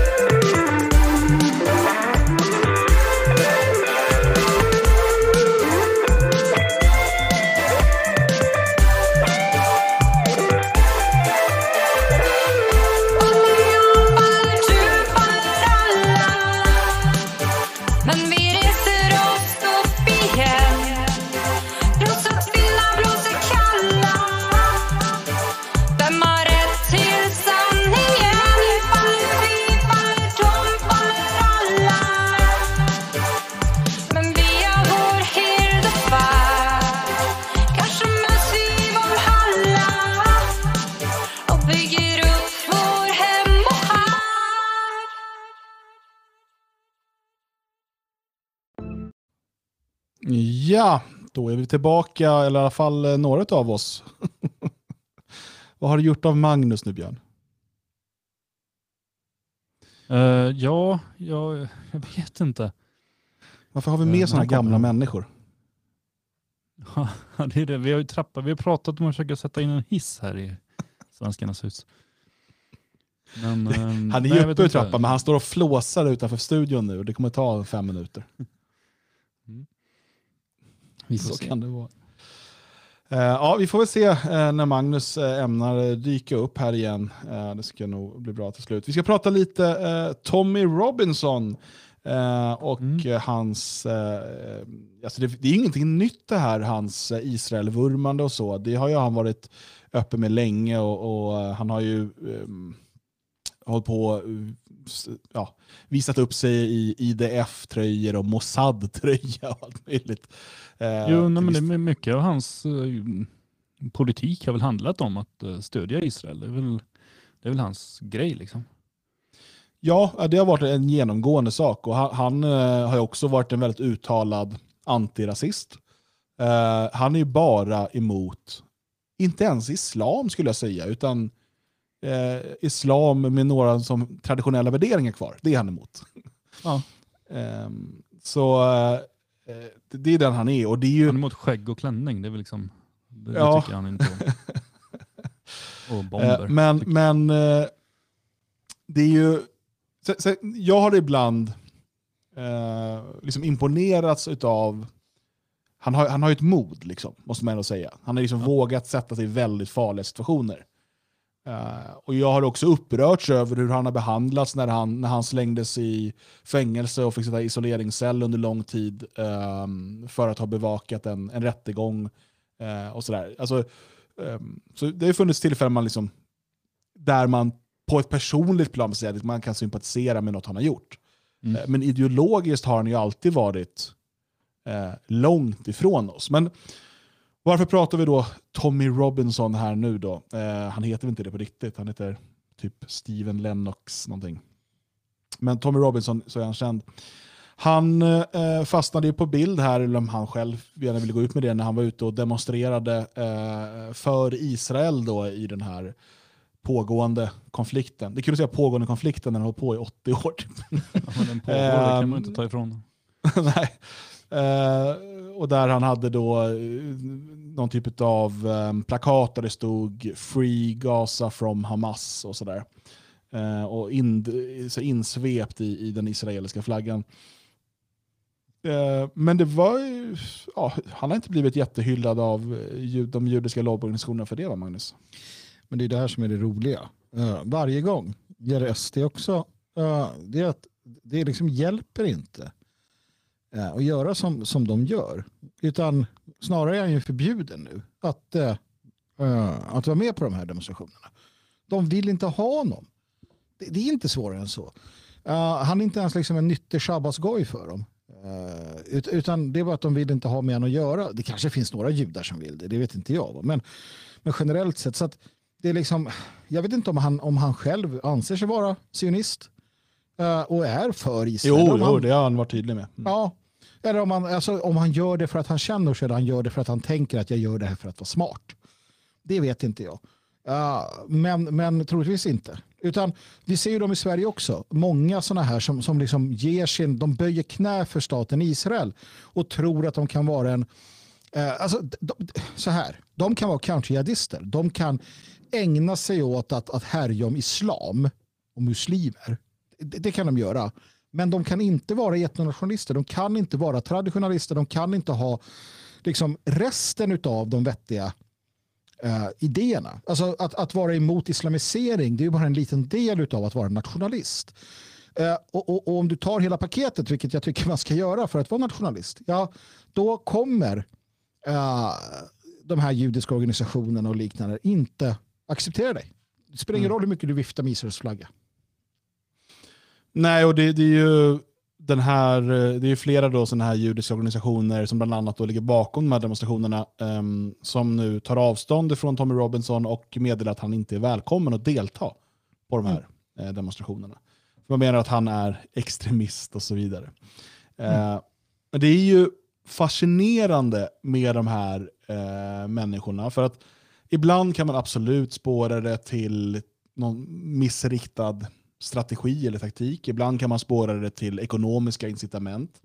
Um, och det är ju den här eh, counter-jihad-rörelsen är ju välfinansierad, eller har varit det åtminstone. Uh, och mm, i stort sett uh, liksom helt uh, judiskt kontrollerad. Uh, men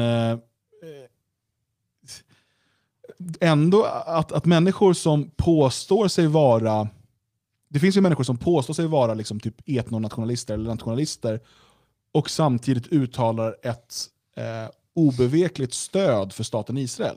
Mm. Eh, och vilket, här är då Tommy Robinson som inte är etnonationalist, men han är ändå liksom portad nu från de här demonstrationerna. Han är inte välkommen. Vi har sett flera sådana här exempel tidigare. Eh, och för mig är det bara också så himla oförståeligt de här människorna som alltid ställer sig på Israels sida och är liksom sionister eller stolta Israelvänner och vad de nu kallar sig. Det kan liksom, jag menar, I Sverige eh, har vi ju eh, Björn Söder och um, vad heter han som skrev den här Estonia-boken? Eh, ja. Torssell eller vad han heter va? Ja, eh, Ingrid Carlqvist har ju nu gått och blivit sån här eh, igen. Eh, efter att hon åkte ner och fick någon typ av upple religiös upplevelse i Israel. Religiös upplevelse. Kaching um, och, eh, och så ställer man sig på, på liksom Israels sida. Och det är som att man, man, jag menar inte att man måste ställa sig på Hamas sida, vi kommer komma till det sen. Men att ställa sig och liksom försvara staten Israel och liksom det är så viktigt med staten Israel och att judarna har ett hemland i Israel och bla bla bla. Det är som att man inte ens förstår vilken eh, effekt Israel och vilken roll Israel, staten Israel, jag pratar inte ens nu om liksom judar i judiska lobbygrupper och så vidare, även om allt det här ofta hänger ihop. Men som stat, vilken otroligt negativ effekt det har haft på Europa, medvetet. Det är inte bara så att man, ja det blev lite det blev lite oreda här nere, så nu kom det lite flyktingar till, um, till um, Europa. Utan det har till och med varit liksom en, en uttalad plan på 60 och 70-talen. Eh, där man ville då, för man måste göra sig av med araberna eftersom att man måste bygga Stor-Israel. Eh, och då har det varit en uttalad plan att de här ska placeras i Europa. Mm. Från staten Israel. Sen ja. har man hållit på att ändra det där lite fram och tillbaka. I dagsläget så har vi liksom eh, den israeliska staten eh, som finansierar det som heter Israaid, som i sin tur driver eh, de så kallade flyktinglägren på Lesbos. Mm. Alltså, det är den israeliska staten, via en NGO som de finansierar, som eh, de här massiva lägren av araber och afrikaner som ska in i Europa, som ser till att de får mat, som ser till, alltså, håller igång det. Och så går det påstådda svenska nationalister och liksom jag är vän av Israel och det är så viktigt, jag är alltid på Israels sida och bla bla bla bla bla. Och det, det jag undrar är, så här, är de, är de, det är den här frågan igen då, är de dumma eller onda? Är de oinformerade? Eller liksom skiter de fullständigt i vilka effekter det har på svenskarna att staten Israel får stöd? För saken är att staten Israel utan omvärldens stöd, eh, idag har de börjat liksom växa sig ganska starka genom en kärnvapennation och sådär. Men de skulle ha väldigt, väldigt svårt att hävda sig. Det är ju på grund av idiotiska shabbatskojer runt om i världen som staten Israel kan fortsätta skapa de här problemen som leder till massinvandringen eh, till Europa. Inte bara som en, en, liksom en bieffekt av deras handlande, utan som ett aktivt arbete för att arabisera och afrikanisera Europa från staten. Mm.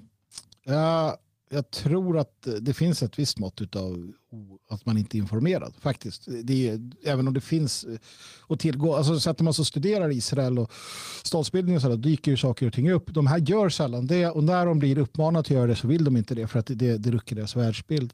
Jag vill bara snabbt bara gå till, gå till det första du sa, det här med Hamas och Israel och judar och oh, Tommy Robinson och, och hans person jag menar, eh, det måste man ju kunna göra. Du var inne på det. Det är klart att du kan, det är klart att du kan respektera och beundra en människa eh, som har helt motsatta eh, idéer som du själv om, om personen frågar gör modiga saker. Eller så. Jag, jag kan tycka till exempel att sådana chassidiska judar i Israel som, som upprätthåller sabbatsregeln och kastar stenar på ambulanser och slåss med, med israelisk militär och polis hela tiden. Det är rätt coolt att göra det.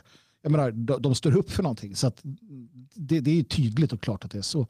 Men med det sagt, nej, eh, uh, som, som, jag sa, jag tror definitivt att det finns ett visst mått av detta. För att det är ganska tydligt att, att Israel uh, driver en politik som syftar till att söndra i regionen, för det tjänar de på. Allt annat är ju dumt att tro. Allt annat är dumt att tro. Um, och, och, nu på senare tid och tack vare delvis då Donald Trump så har man ju också fått uh, fler allierade, eller i alla fall människor som, eh, eller stater som är tysta. För det vi ser nu är ju att uh, det är inte så många arabländer som hotar och, och härjar när Palestina körs över. Och, och, Israel har jobbat under årtionden för att få till stånd det här. Att, att läka vissa konflikter med starka arabiska nationer. Um, som gör att de kan, våga, kan våga börja bredda ut sig mer och mer och mer. Och naturligtvis då undergräva Europa uh, Eh, genom massinvandring. Eh, som har varit en tydlig strategi från nationens ledarskap, Golda Meir redan och, och framåt. Och det finns svart på vitt. Haaretz har, har skrivit om det. Eh, vad ska jag säga? Räcker inte det här? Nej, då kommer vi ingen vart. För att de som jag vet är kantiadister och Israelvurmare som lyssnar på det här, de kommer bara nej, nej det är inte så För de vill inte att det ska vara så. För att de är kristna sionister eller annat skit. Ärligt talat. Dumheter. Sluta med det det finns ju olika utan tvekan anledningar. Alltså, vi, vi har ju den gemene Sverigedemokraten som mer följer strömmen och lär sig några ramsor om Mellanösterns enda demokrati och sådana saker. Eh, sen har vi de här kristna sionisterna utan tvekan som, eh, jag vet inte, alltså jag, jag är ju inte en sån här väldigt eh, bibliskt lärd man, jag har läst Bibeln, men det, det, är ju ändå, om man då som kristen läser Bibeln och får för sig att det här platsen, där ska judar bo, då har man ju verkligen inte förstått någonting av vad man har läst. Uh, det, det, det, oavsett vad man, vilka man tycker är judarna i, i, i Gamla Testamentet. Tycker och tycker, det är inte en fråga för diskussion. Det Oavsett det så, så är det ju ganska tydligt att uh, de kristna tar ju vid. Alltså Nya Testamentet tar ju vid, det Gamla Testamentet slutar så att säga och det är de kristnas land.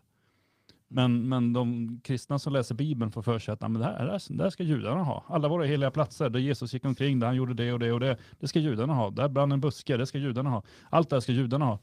Varför?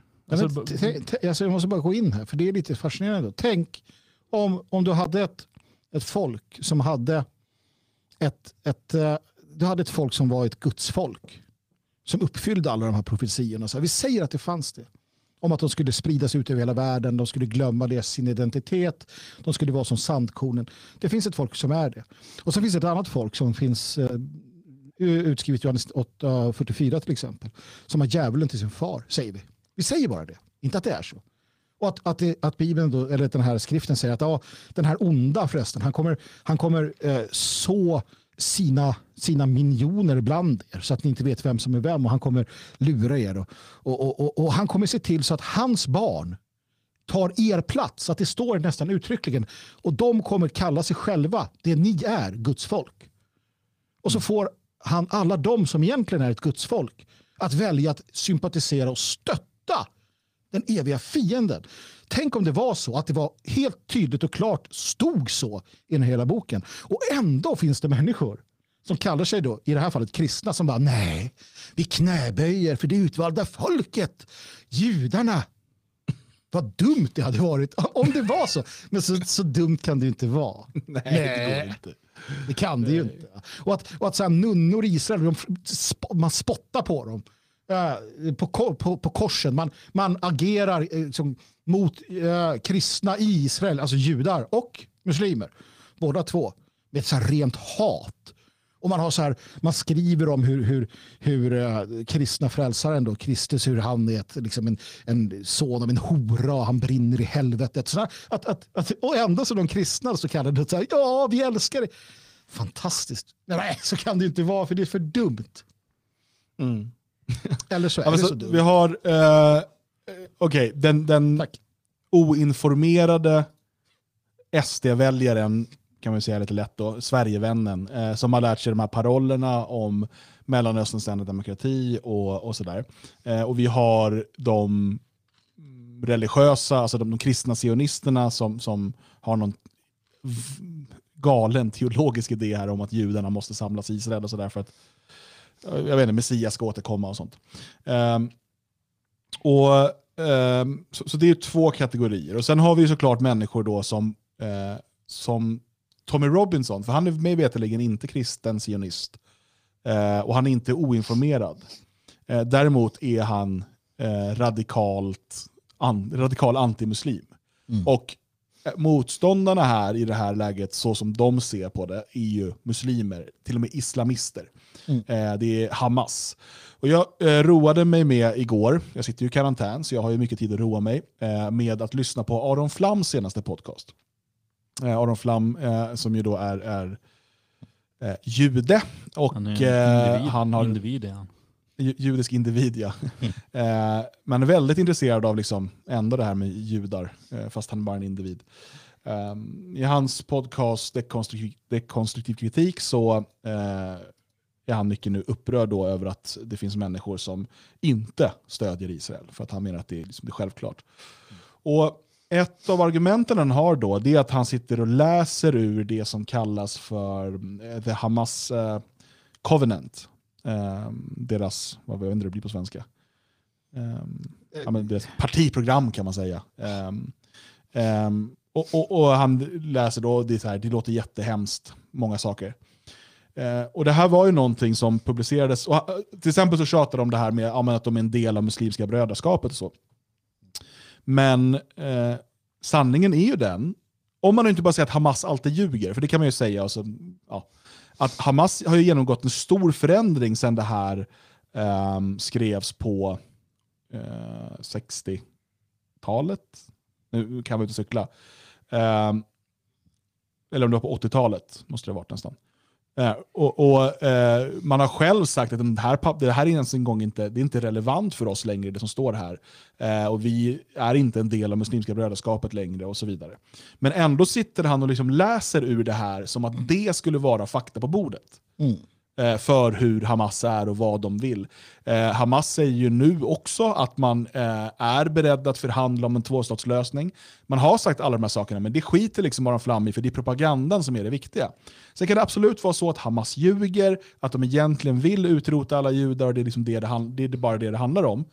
Eh, men då får han bevisa att, det är, att de ljuger. För att man kan inte sitta och läsa texter från 80-talet som då eh, skrev eh, eh, under, eller inför första intifadan, då, 87. Så det var. Eh, och, och som de själva liksom, kort därefter säger att liksom, nej, men det här är inte, det är inte vårt. Nu under 2000-talet har de varit väldigt tydliga med det. Sen kanske vi ska prata lite mer om Hamas, det, det är en ganska stor fråga. Men, men jag, menar, jag är ingen stor vän av Hamas. Eh, jag är ingen stor vän av de här eh, muslimska kamporganisationerna överhuvudtaget. För att om, om du tittar på Hamas så är det ju så att de fortfarande har en vilja till um, alltså en islamisering av världen. Det måste man inse. De, de har ju ett mål om att islamisera Europa också. Uh, så det är svårt att se dem som en vän. Bara för, att liksom, för jag tänker att vi får inte heller göra samma misstag som uh, de här sionisterna vi pratar om, eller Israelvännerna, att det alltid liksom min fiendes fiende är min vän. Um, och, och, Jag kan absolut förstå eh, palestinierna och eh, jag är absolut ingen vän av staten Israel. Men det betyder ju inte att man måste ställa sig 100% bakom Hamas. Nej, men att att eh, svära trohet eller då ställa sig bakom eller jag för deras eh, sak liksom. för, ett främmande, för en främmande ras. Det är att binda ris åt egen rygg. Vi står på vår sida. Vi står på svenska, europeiska, vita män och kvinnor och barns sida. Inte på arabers sida, inte på eh, liksom muslimska kinesers sida, inte på förtryckta nepalesers sida. Vi står på vår sida. Eh, sen kan vi av principskäl eller andra skäl säga, tycka och tänka saker och ting. Eh, Tom Robinson skrev någonstans eller sa någonstans att han vill åka och kriga för eh, judestaten. Är beredd att dö för judestaten. Jag minns en, en svensk FN-soldat, en kvinna som var i Mali tror jag, där vi har någon insats, som sa att hon inte kunde förstå varför hennes liv skulle vara mer värt än en, en liksom malawisk kvinnas liv. Alltså mm. den inställningen, det är den som kommer. Du är beredd att offra dina barn i uh, liksom Mollocks uh, mage. Jag menar, det är vad det handlar om och det är det som sker idag. Vi har alltså, vi använder lite religiösa övertoner. Vuxna svenska män och kvinnor som offrar sina egna barn men också alla andras barn uh, i, i liksom, den här onda tidens, på det offeraltaret. Mm. Um, men, men, det är det här villkorslösa stödet, var, vilken sida den handlar om, som är så himla... För det handlar ju fortfarande inte om förkämpar för vårt folk, eller för vår ras. Ja, men, återigen bara tillbaka till Israel. De här människorna som åh, vänner av staten går med IDF-tröjor och allt vad det nu är. Alltså, eh, gamla IDF-chefen, inte högst men han är en av de högre cheferna, eh, Gadi Eisenknot, som han är till och med erkänt nu bara för några år sedan. Ja, vi har beväpnat Isis. Eh, vi eh, drev på under den så kallade arabiska våren. Vi fick eh, Gaddafi att falla tillsammans med USA. Ja. Och vad gjorde Gaddafi? Gaddafi arbetade tillsammans med bland annat Silvio Berlusconi, men också med en del andra europeiska ledare, för att hålla flykting eller migrantinvasionen stången. Gaddafi sa att utan liksom, ett samarbete där och utan liksom, min hjälp, försvinner jag så kommer Europa översvämmas eh, utav migranter. Mm. och därför hade man avtalen och eh, till exempel italienska och libyska kustbevakningen samarbetade för att se till, det här ni hör om nu, folk som driver över Medelhavet och så. Eh, och eh, för Israel och eh, eh, för USA var det väldigt viktigt att få bort Gaddafi. Libyen är nu i totalt, eh, liksom, total anarki, det är öppen slavhandel eh, på torgen. och det är därifrån som nu de här båtarna går, som sen plockas upp av Israel, bland annat av Israel stödda skepp, som transporterar dem till Israel finansierade läger eller direkt till eh, italienska kusten till exempel. Mm. Alltså, och, och, så sitter man och påstår sig vara och liksom vara emot massinvandringen till Europa och emot arabiseringen av Europa och är vän av staten Israel. Det är totalt ologiskt. Alltså, antingen så är man liksom dum e-, eller så är man ond. Eller en skön kombo av båda, det är nog det värsta. Ja, men jag tror fortfarande att det är, det är att eh, man, man, kan inte, som så många andra sådana här tillfällen, man kan inte, man har bestämt sig eh, för att staten Israel, att det här, man har liksom engagerat sig i det här, då, då är det så. Det spelar ingen roll hur mycket hur mycket vittnesmål om motsatsen som, som kommer. Uh, man ska aldrig underskatta, så dum tror jag, så om du tar det som ett ganska vitt begrepp, det tar, jag tror att det är väldigt mycket sånt. Uh, det finns onda människor också där ute. Men, nej, för att Nej, jag vet inte. Det, ja, men det handlar väl i grund och botten om att människor ser hur araber beter sig i Sverige och då tycker de att det, det, det, är väl klart att Israel ska få lov att köra över dem. Ja, men där har vi en intressant sak. Jag vet att det, vår, vår vän eh, Jim Dawson har ju huvudvärk uppe, på, uppe i Ulster. Mm. Där den protestantiska befolkningen, dåraktig som den är på sina sätt, eh, liksom direkt hissar Israelflaggor så fort de får tillfälle. Uh, och, och, Det är utifrån den här kristna sionistiska delen bland annat. Men, men faktiskt om man tittar på varför det blev så en gång i tiden Eh, det är lite roligt för att det som hände var ju, jag tror jag första intifadan, så här, alltså IRA och, och de eh, killarna och tjejerna, de lyfte ju direkt så här den svarta medborgarrättsrörelsen, Martin Luther King, hela den biten. Det var liksom, det var eh, de irländska nationalisterna, alltså IRA. De här. Ja, men, och IRA ser ju sig som en del i någon så antikolonial eh, kamp. Liksom. Och då så hittar de bröder i det. Ja. Samma under... sak med, med eh, spanska inbördeskriget. Så. Mm.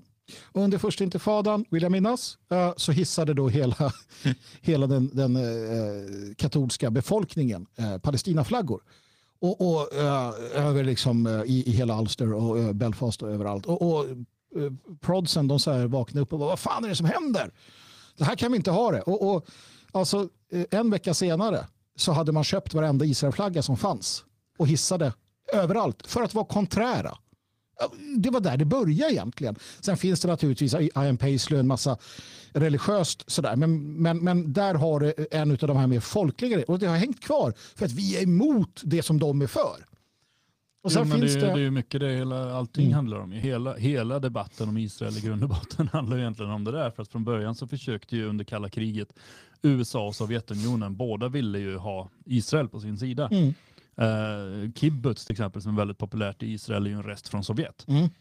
Eh, men Israel såg att det finns mer pengar och det finns nog mer framtid i USA och man valde den sidan varpå Mm. Sovjet valde Israels ovänner i området. Mm. Och därför så springer det runt en massa kommunister idag och hyllar araberna och därför springer det runt en massa eh, liksom, små juppisar och, och, och dyrkar Israel.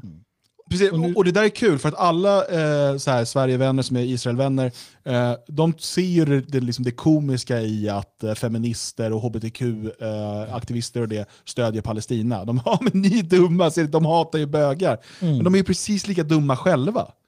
Vad, Men ni är dumma, de hatar ju svenskar. De hatar liksom, de, de, deras eviga krig mot liksom, arierna. Det, det är väl eh, utformat. Liksom. Det, det, det är så pinsamt. Och det, här, det här förslaget, eller skriftliga förfrågan från Björn Söder om att eh, regerings, eh, alltså Rosenbad ska hissa Israelflagga. Ja. Samtidigt som de har en egen policytext med anledning av bögflaggeriet. Ja. Ja, Att bara den svenska flaggan, bla, eller om det är några gäster och sådär. Men, Mm men, men och Mattias Karlsson går ut och stödjer det här, tycker det är jättebra. Det är klart att Rosenbad ska, ska hissa Israels flagga för det visar stöd med Mellanösterns enda demokrati. Här har vi svenska tapas. Men, men det där är är ju, det är ju, det är ju fascinerande och jag tycker att man ska kunna ta det till sig och det behöver man göra. Jag, vi pratar ju om det här med flaggor och sånt där och en del om den nationella rörelsens utveckling och sionismen i uh, uh, SD i förra kväll med Svegov, jag och Björn och, och det, då, då sa jag att man får liksom lyfta på hatten. Hatten av för Israel-lobbyn. För de har lyckats. Och, och det i sig blev ju ett antisemitiskt uttryck när eh, Jonathan Lehmann på Expo lyfte det. Och sa, titta här Magnus Söderman sa man får lyfta på Också hatten. bara en individ, ska vi komma ihåg. Ja, precis. Nej, men, och det är fantastiskt. Här, här ger jag dem cred. Ni lyckades. Och då säger det är antisemitism att säga det. Och folk säger ja det är det. Hade jag sagt ja men det är jävla, ja det är antisemitism. Alltså det, en, det går inte att vinna. Och det är därför också man bara kan skita i det. Låt dem kalla dig antisemit. Låt dem liksom sådär stå fast förankrade i, i vad du tycker och tänker. Sen får judarna kalla vad du vill. Ja, Ja, ehm, det får man göra, men det, det man måste komma ihåg är att oavsett vilken ställning man intar till Israel så kommer de aldrig kämpa för dig. Nej. De kämpar för sig själva, punkt. Och det räcker där. De, de, de, de tar aldrig ställning för några andra länder, några andra folk. Ja, men vadå? De sprängde USS Liberty. Jaha, oj, vi sköt ner ett amerikanskt eh, spaningsfartyg. Ja, ja, skitsamma. Eh, jag menar, de- de har gjort så mycket elände och jävelskap. Och folk säger, ja, nej men okej, ja, låt dem göra det. Någon, den här, vem det nu var, någon hög politiker som sa att våra missiler är riktade mot Rom och Europa. Kärnvapnen, det, araberna behöver inte vara oroliga, våra kärnvapen är riktade mot Europa. Ja, nej, men det pratar vi inte om. Och nu säger vi det. Då så, ah, antisemitism. Och citerar du vad en judisk general har sagt om våra kärnvapen, då är du antisemiten jävel. Och, och de här sionistiska nationalisterna ja det är du faktiskt. Det, för de ska inte kärnvapen. Ja. Och allt det där vi säger, det gör inte Hamas till våra bästa vänner heller. Nej, verkligen inte. Fan, vem bryr sig om dem? mm. Jag bryr mig om Sverige. Europa. Ja, det är riktigt så. Jag tänker bara att vi eh, ska beröra lite angående coronaviruset. Eh, jag sitter ju i karantän så att jag, det är aktuellt för mig. Eh, jag var i Sverige, det verkar inte så aktuellt där. Livet var typ som vanligt. Allvarligt talat, eh, det här i fredags, jag jobbade på som en dåre för att hinna gå några timmar tidigare från jobbet. Mm. Bara för att besöka antikvariatet i Mariestad. Mm. Kastar in familjen i bilen, bara nu åker vi. Mm. Åker iväg. Vi, vi, vi vet inte riktigt var det ligger, det hade jag kunnat kolla upp. Men vi ställde oss centralt, för det står att det ska ligga väldigt nära centrum. Det visade sig att det låg väl en kilometer utanför centrum. Mm. Och vi ställde bilen kanske en halv kilometer åt andra hållet och så hade vi barn som var väldigt trötta. Och, ja, så vi gick och gick och gick och gick och så kommer vi fram och då bara sitter en liten skylt som talar om att eh, det här är stängt. Det är på grund av corona så det kommer inga kunder så att vi har stängt i väntan på att eh, folk vill komma in i butiken igen. Eh, Så att ja, det påverkar mycket kan jag säga i Sverige också. Mm. Så kom inte här och gnäll. Okej, eh, karantänen börjar bli långtråkig. Men eh, visst, du fick inte handla gamla böcker. Nej, Eh, hur som helst, vi ska inte jämföra plågor. Eh, du har ditt utseende att tänka på. Så att vi eh, ska prata om något... Eh, vi ska prata om eh, ursprunget för det här viruset. Um, jag har, alltså dels så har vi nu den här uh, underrättelserapporten som Wall Street Journal har skrivit om, om att um, människor som arbetade på uh, det här laboratoriet i Wuhan, uh, att de blev sjuka före liksom, pandemin började officiellt. redan i då november 2019. Så finns det, det finns väldigt mycket eh, kring det hela. Ju, ju, mer jag eh, läser, jag försöker verkligen läsa allt från alla sidor, desto mer övertygad är jag om att det här viruset kommer från det här laboratoriet. Eh, och inte har hoppat från någon fladdermus i någon grotta 15 000 eller 1500 kilometer bort. och sådär. Um, och Vi ska ju då veta att det här laboratoriet i Wuhan eh, är eh, delvis då finansierat av USA, bland annat av Fauci, eh, som då har drivit den här forskningen. Eh, och eh, Den här forskningen på coronavirus som man håller på med där, allt kan ju låta som en slump, eller hur?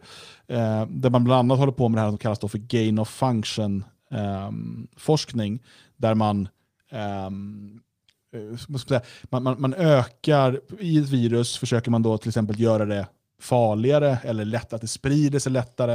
Alltså man ökar på en funktion i viruset. Då. Eh, och det här ska man då officiellt göra för att ta fram vi, eh, vaccin emot eh, olika sjukdomar. Så man ska lära sig hur virus fungerar officiellt. Jag skulle nog säga att biologisk krigföring då ligger mycket närmare till hands. Men ehm, det här, den här forskningen, som kallas gain of function-forskningen, eh, USA hade ju under Obama stoppat finansieringen av det här, men Trump eh, tillät det återigen. Eh, och så flödade in pengar till det här, eh, Ehm, det här laboratoriet i, i Wuhan. Eh, USA hade varit där tidigare och kontrollerat och själva då sagt att eh, eh det är ett risklaboratorium, alltså det sköts, eh, säkerheten sköts inte som det ska. Och sådär. 2018 eh, gjorde man en sån inspektion. Ehm, så väldigt mycket, alltså, jag tycker att det är för många saker. Att man har det här laboratoriet, ett risklaboratorium, där man just håller på och forskar på att eh, gain of function eh, på eh, coronavirus, som bara ligger där liksom, spridningen sen börjar.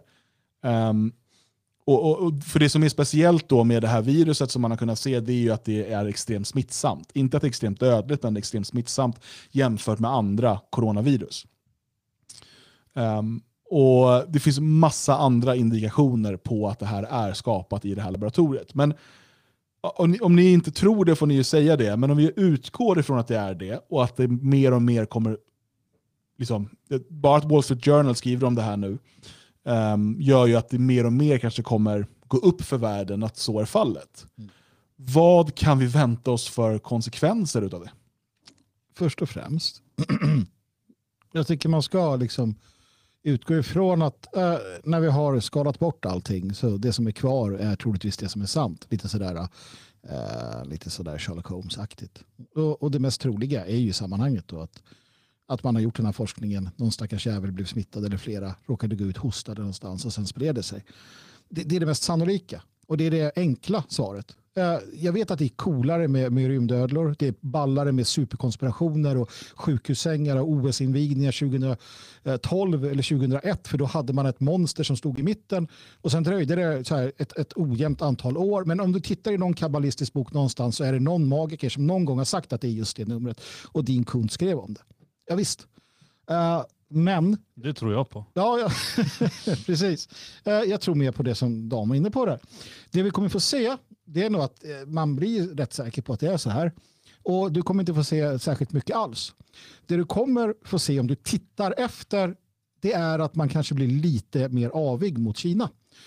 Alltså att, att, att, eh, att du ser... Jo, fast det här viss... är ju amerikansk finansiering, det är ett samarbetsprojekt mellan USA ja, och Kina. Och USA är ju lika, minst lika ansvariga i sådana fall.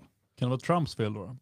Ja, det Nej, tror jag kan... man kanske kommer försöka göra. För att han, han tillät finansiering av den här forskningen igen det kommer bero på vilka som sitter vid makten. Uh, och, och, hur man, alltså, att USA har gjort det ena eller andra för några år sedan, det skiter de i några år senare. De såg ju till att al-Qaida fanns. De såg till så att, att uh, talibanerna finns och det är alla överens om. Men det, idag är de fortfarande de goda som bekämpar samma personer som de för 30, 40, 50 år sedan gjorde. Så att, att det, det är ju skit detsamma. Fauci kan bli den som får bära hundhuvudet. Under de senaste dagarna har han uh, på ett helt annat, behandlats helt annorlunda i amerikansk media kan vara värt att komma ihåg. Uh, flera twittrare som, som eh, uh, utan de, de kända då, som uppmärksammar vad är det som händer med Fauci. Varför, varför har man helt plötsligt, liksom, är det kalla handen, vad är det som händer? Någonting är på gång.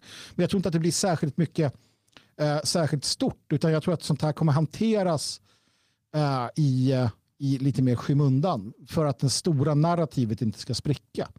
Det tror jag. Och, och, man kan, New York Post kan du alltid säga, ja, ja men det är ju Murdoch liksom, vadå? Mm. Um, sen eh, vad vi inte vet, vi kanske aldrig får veta. Eh, som sagt, jag är övertygad om att det här, det här viruset kommer ifrån det här laboratoriet. Vad vi inte vet och kanske aldrig får veta är ju eh, huruvida det släpptes ut medvetet eller omedvetet.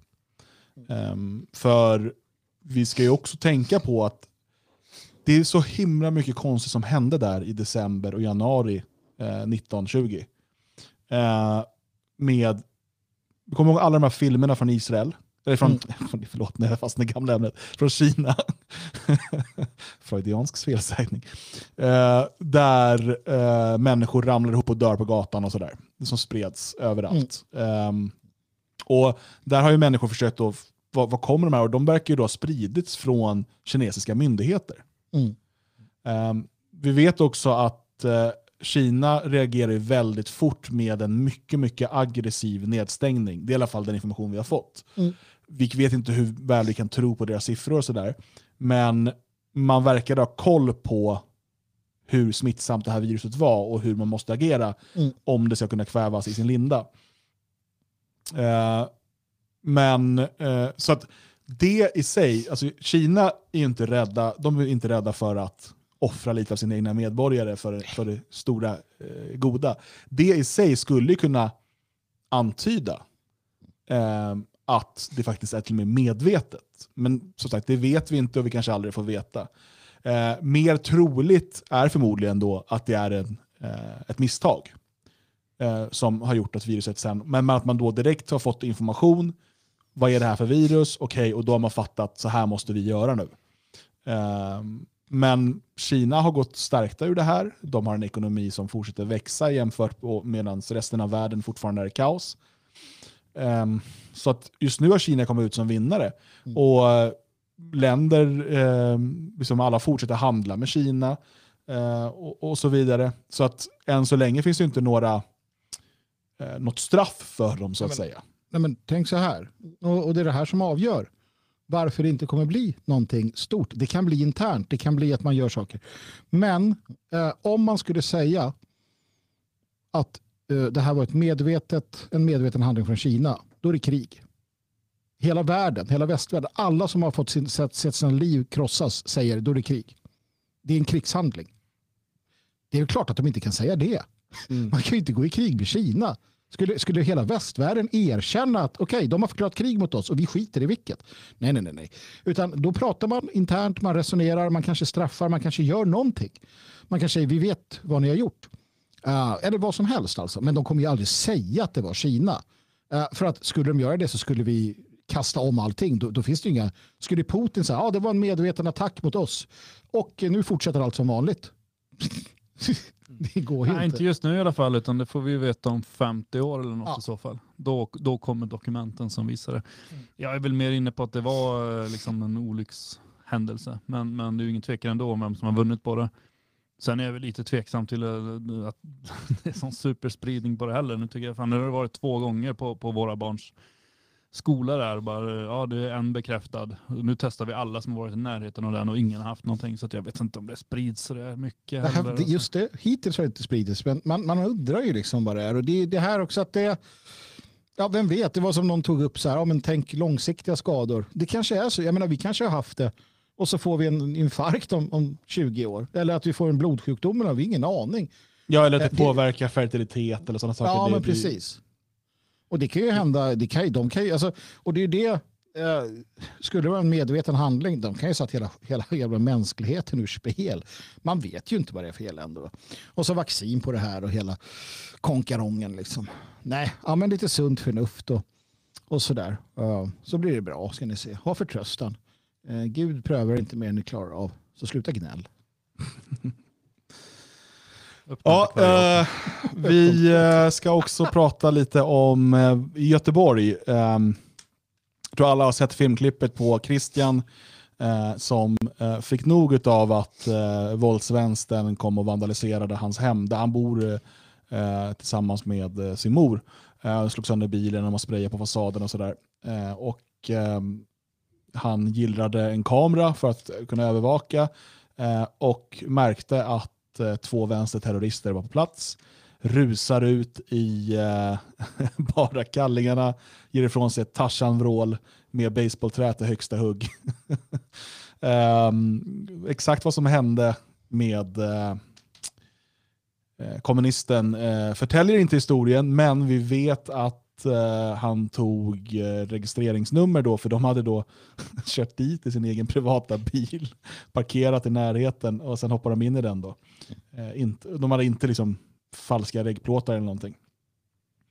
Så inte supersmart eh, kanske agerat, men, men man kan inte få allt. Eh, och eh, Det här har ju lett till, det blir en polissak och, och man har då lyckats nysta upp det här AFA-nätverket i Göteborg. Eh, bara först innan vi kollar på lite klipp här eh, från Exakt 24. Eh, vad tänker ni om, ni har sett den här filmen på Christian? Ja, ja. Det är det, eh, det, är det man vill göra. Det är det man, man vill vara, Christian. Uh, jag, jag, vet andra tillfällen då det nästan har gått så här långt, men det har aldrig fångats på film. Och det är ju fantastiskt att se. Hatten av ett par gånger om. Riktigt bra. Alltså det är, man blir själaglad.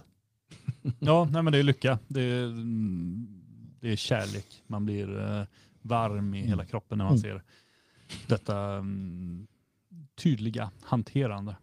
Mm. Ja, men vi har en liten trailer här i alla fall ifrån eh, Exakt 24 från det arbete de då har gjort här och, och kunnat kartlägga. Eh, jag tänkte att vi kan titta på den.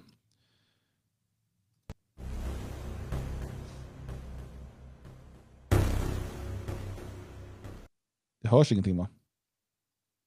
Jo då, det gjorde det. Okej, det var bara för mig det inte hördes.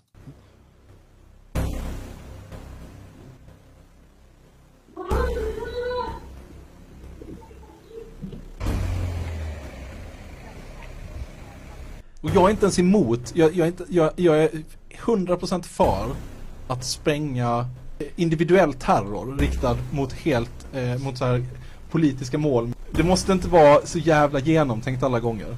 Det finns ett värde i bara att rättvisa skipas på något plan. Utbilda, agitera, organisera. Tycker du att du efterföljer skolans värdegrund när du uppmanar dina poddlyssnare att begå terrordåd? Hur kan du stå på dagtid och prata om alla människors lika värde samtidigt som du på nattetid uppmanar till mord på politiskt oliktänkande? Hej, jag heter Tor Alsén. Ja. Nej. Dyker upp på Sahlgrenskas ledning. Ja, nu börjar den ladda mitt i allting. Mm. Uh, där, uh, det man gör då det är att man, man är nu hittat bland annat den här sjuksköterskan då, Tor Alsen uh, och en, en lärare. Och de här, det är så intressant för de sitter ju alltså i sina poddar och um, är väldigt, så här, de tror att de är anonyma. Mm. Och de säger saker som, alltså, det, det, är ju, ni hörde lite exempel här.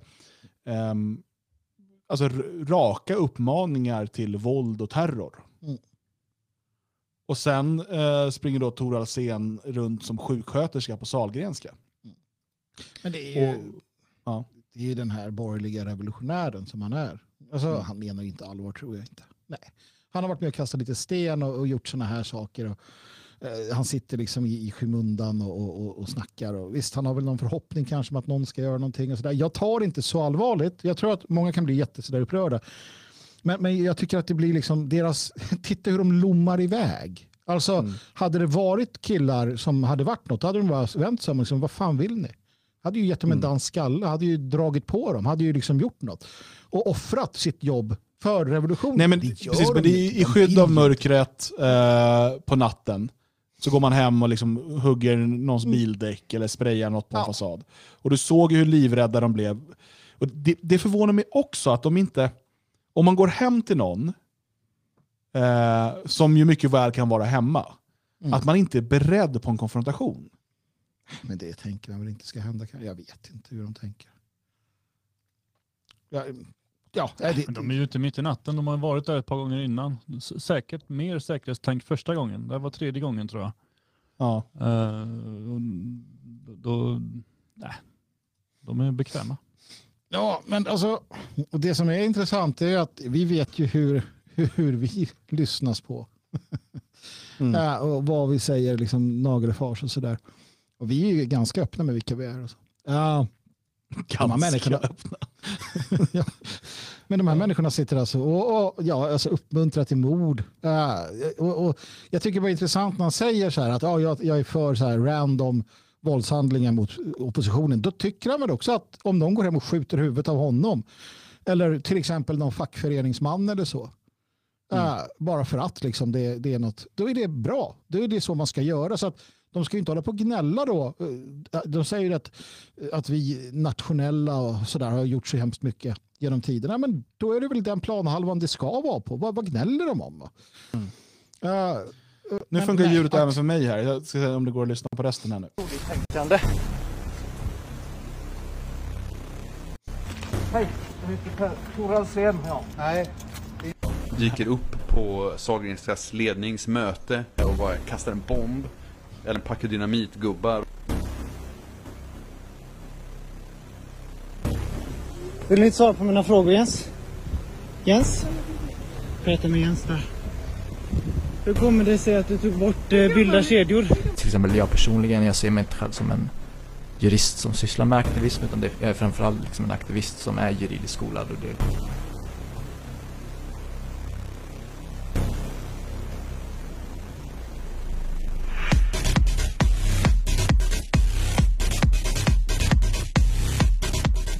Så de har ju börjat eh, publicera eh, de här eh, uthängningarna nu.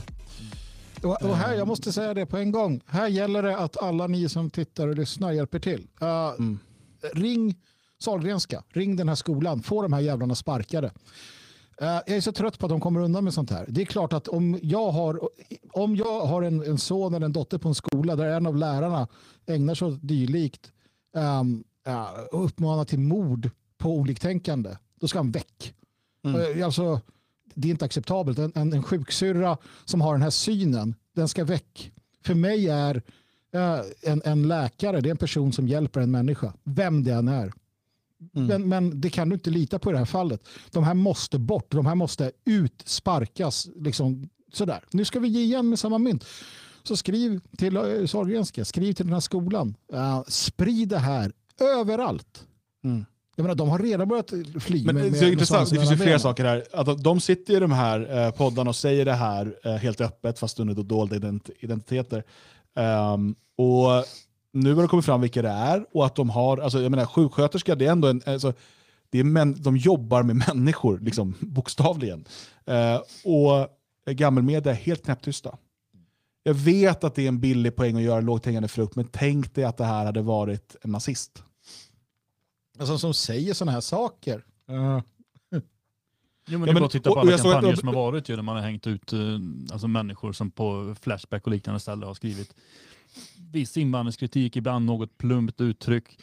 Eh, sällan uppmaningar till mord och sånt, utan mer bara liksom, uttryck om hur mycket de hatar en del folkgrupper och sådär. Det spelar ingen roll om de är snickare eller liksom bor hemma hos eh, sina föräldrar utan att ha ett yrke så ska de ju hängas ut. De ska angripas i media på alla sätt och vis. Eh, och sen, jag menar visst, som Magnus var inne på, att man får lov att, man får lov att ta det man själv säger. Så när Magnus säger att ringa upp deras arbetsgivare så kan jag säga att ring upp min arbetsgivare också och se vad jag håller på med. Absolut. Det är okej. Gör det. Fan, hon får sparken. Nej, ja, men, nej, men för att ja, Exakt 24 gör någonting väldigt bra här. Hatten av till er också. Många hattar som åkt av idag känner jag. Det är bra. Jag gillar att lyfta på hatten. Av med hatten, på med kippan. Precis. Nej, men de har gjort ett jättebra jobb här. Uh, och, och Christian, fantastisk uh, ung man. Båda är jävligt gott. Uh, stolt över dig. Eh, du, du, du, bär upp det finaste inom liksom, nationalistisk tradition i det du har gjort hittills. Fortsätt så. Men nej, för det, som, det som vi ser, det är något de inte är vana vid. Titta på kroppsspråket när de här människorna blir konfronterade av den här farbrorn med en mask. Du vet, han sjunker ihop. Du vet, de börjar, ja, men som sagt, den här läraren han börjar liksom lunka. Så här. Man hör ju bara att han, han vet inte vad han ska göra. Och han känner någonstans att shit, vad fan händer? Och så börjar de säkert ringa varandra och sådär. Och det här är människor som liksom eh, bröstar upp sig och, och är så tuffa när de är maskerade och sådär. Och så bara... det visar, vad var det för något? De här maskerade aufiterna som bara gör revolution, skjut dem, jag ska kasta bomber på mina chefer. Så bara, men det var, vad fan vart det? Mm. Vad, när de stod där avmaskerat, vad, vad var det? Mm. Ja. Ja, nej, det är riktiga äh, fegisar. Äh, men intressant också, där man har ju sen ringt upp äh, Salgrenska och de, än så länge skyddar de ju äh, Alsen. Um, och det är någon, någon kommunikationsansvarig eller någonting. Som, och kollar man henne då, hon den här kommunikationsansvariga på Sahlgrenska, så hon är ju då på Facebook i alla fall så vän med Jonathan Lehmann. Och, eh, alltså hon är den kopplingen till Expo liksom verkar vara politiskt korrekt på, på alla möjliga sätt. Um, men jag menar i alla rimliga delar av världen så måste det här innebära slutet på Tor Alséns karriär som sjuksköterska. Mm. Om han inte går ut och du vet, gör avbön och berättar att han har du vet, hittar på något sånt där. Då kanske de släpper, men alltså normalt, han kan inte få fortsätta. Det, det är ju... Det, det, inte, händer det, då är vi Men en annan sak jag tänkte på, såg du att deras poddar ligger på Soundcloud?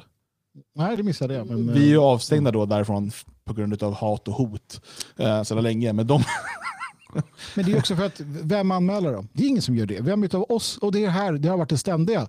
De har sin subkultur och vi skiter i den, ärligt talat. Jag har aldrig, eh, det har gjorts några så här eh, initiativ genom åren att någon ska säga men nu ska vi se vad de håller på med. Och man har häpnat över hur öppet de tillverkar gatstridsvapen på Café 44 eller glassfabriken i Malmö eller vad det kan vara. Man har häpnat över hur, hur tydliga de är. Men ingen av oss har ju någonsin lagt ner energi på det. Och, och jag tycker fortfarande att det är rätt. Alltså, jag vill inte ha en rörelse som går ut på att vara emot någonting.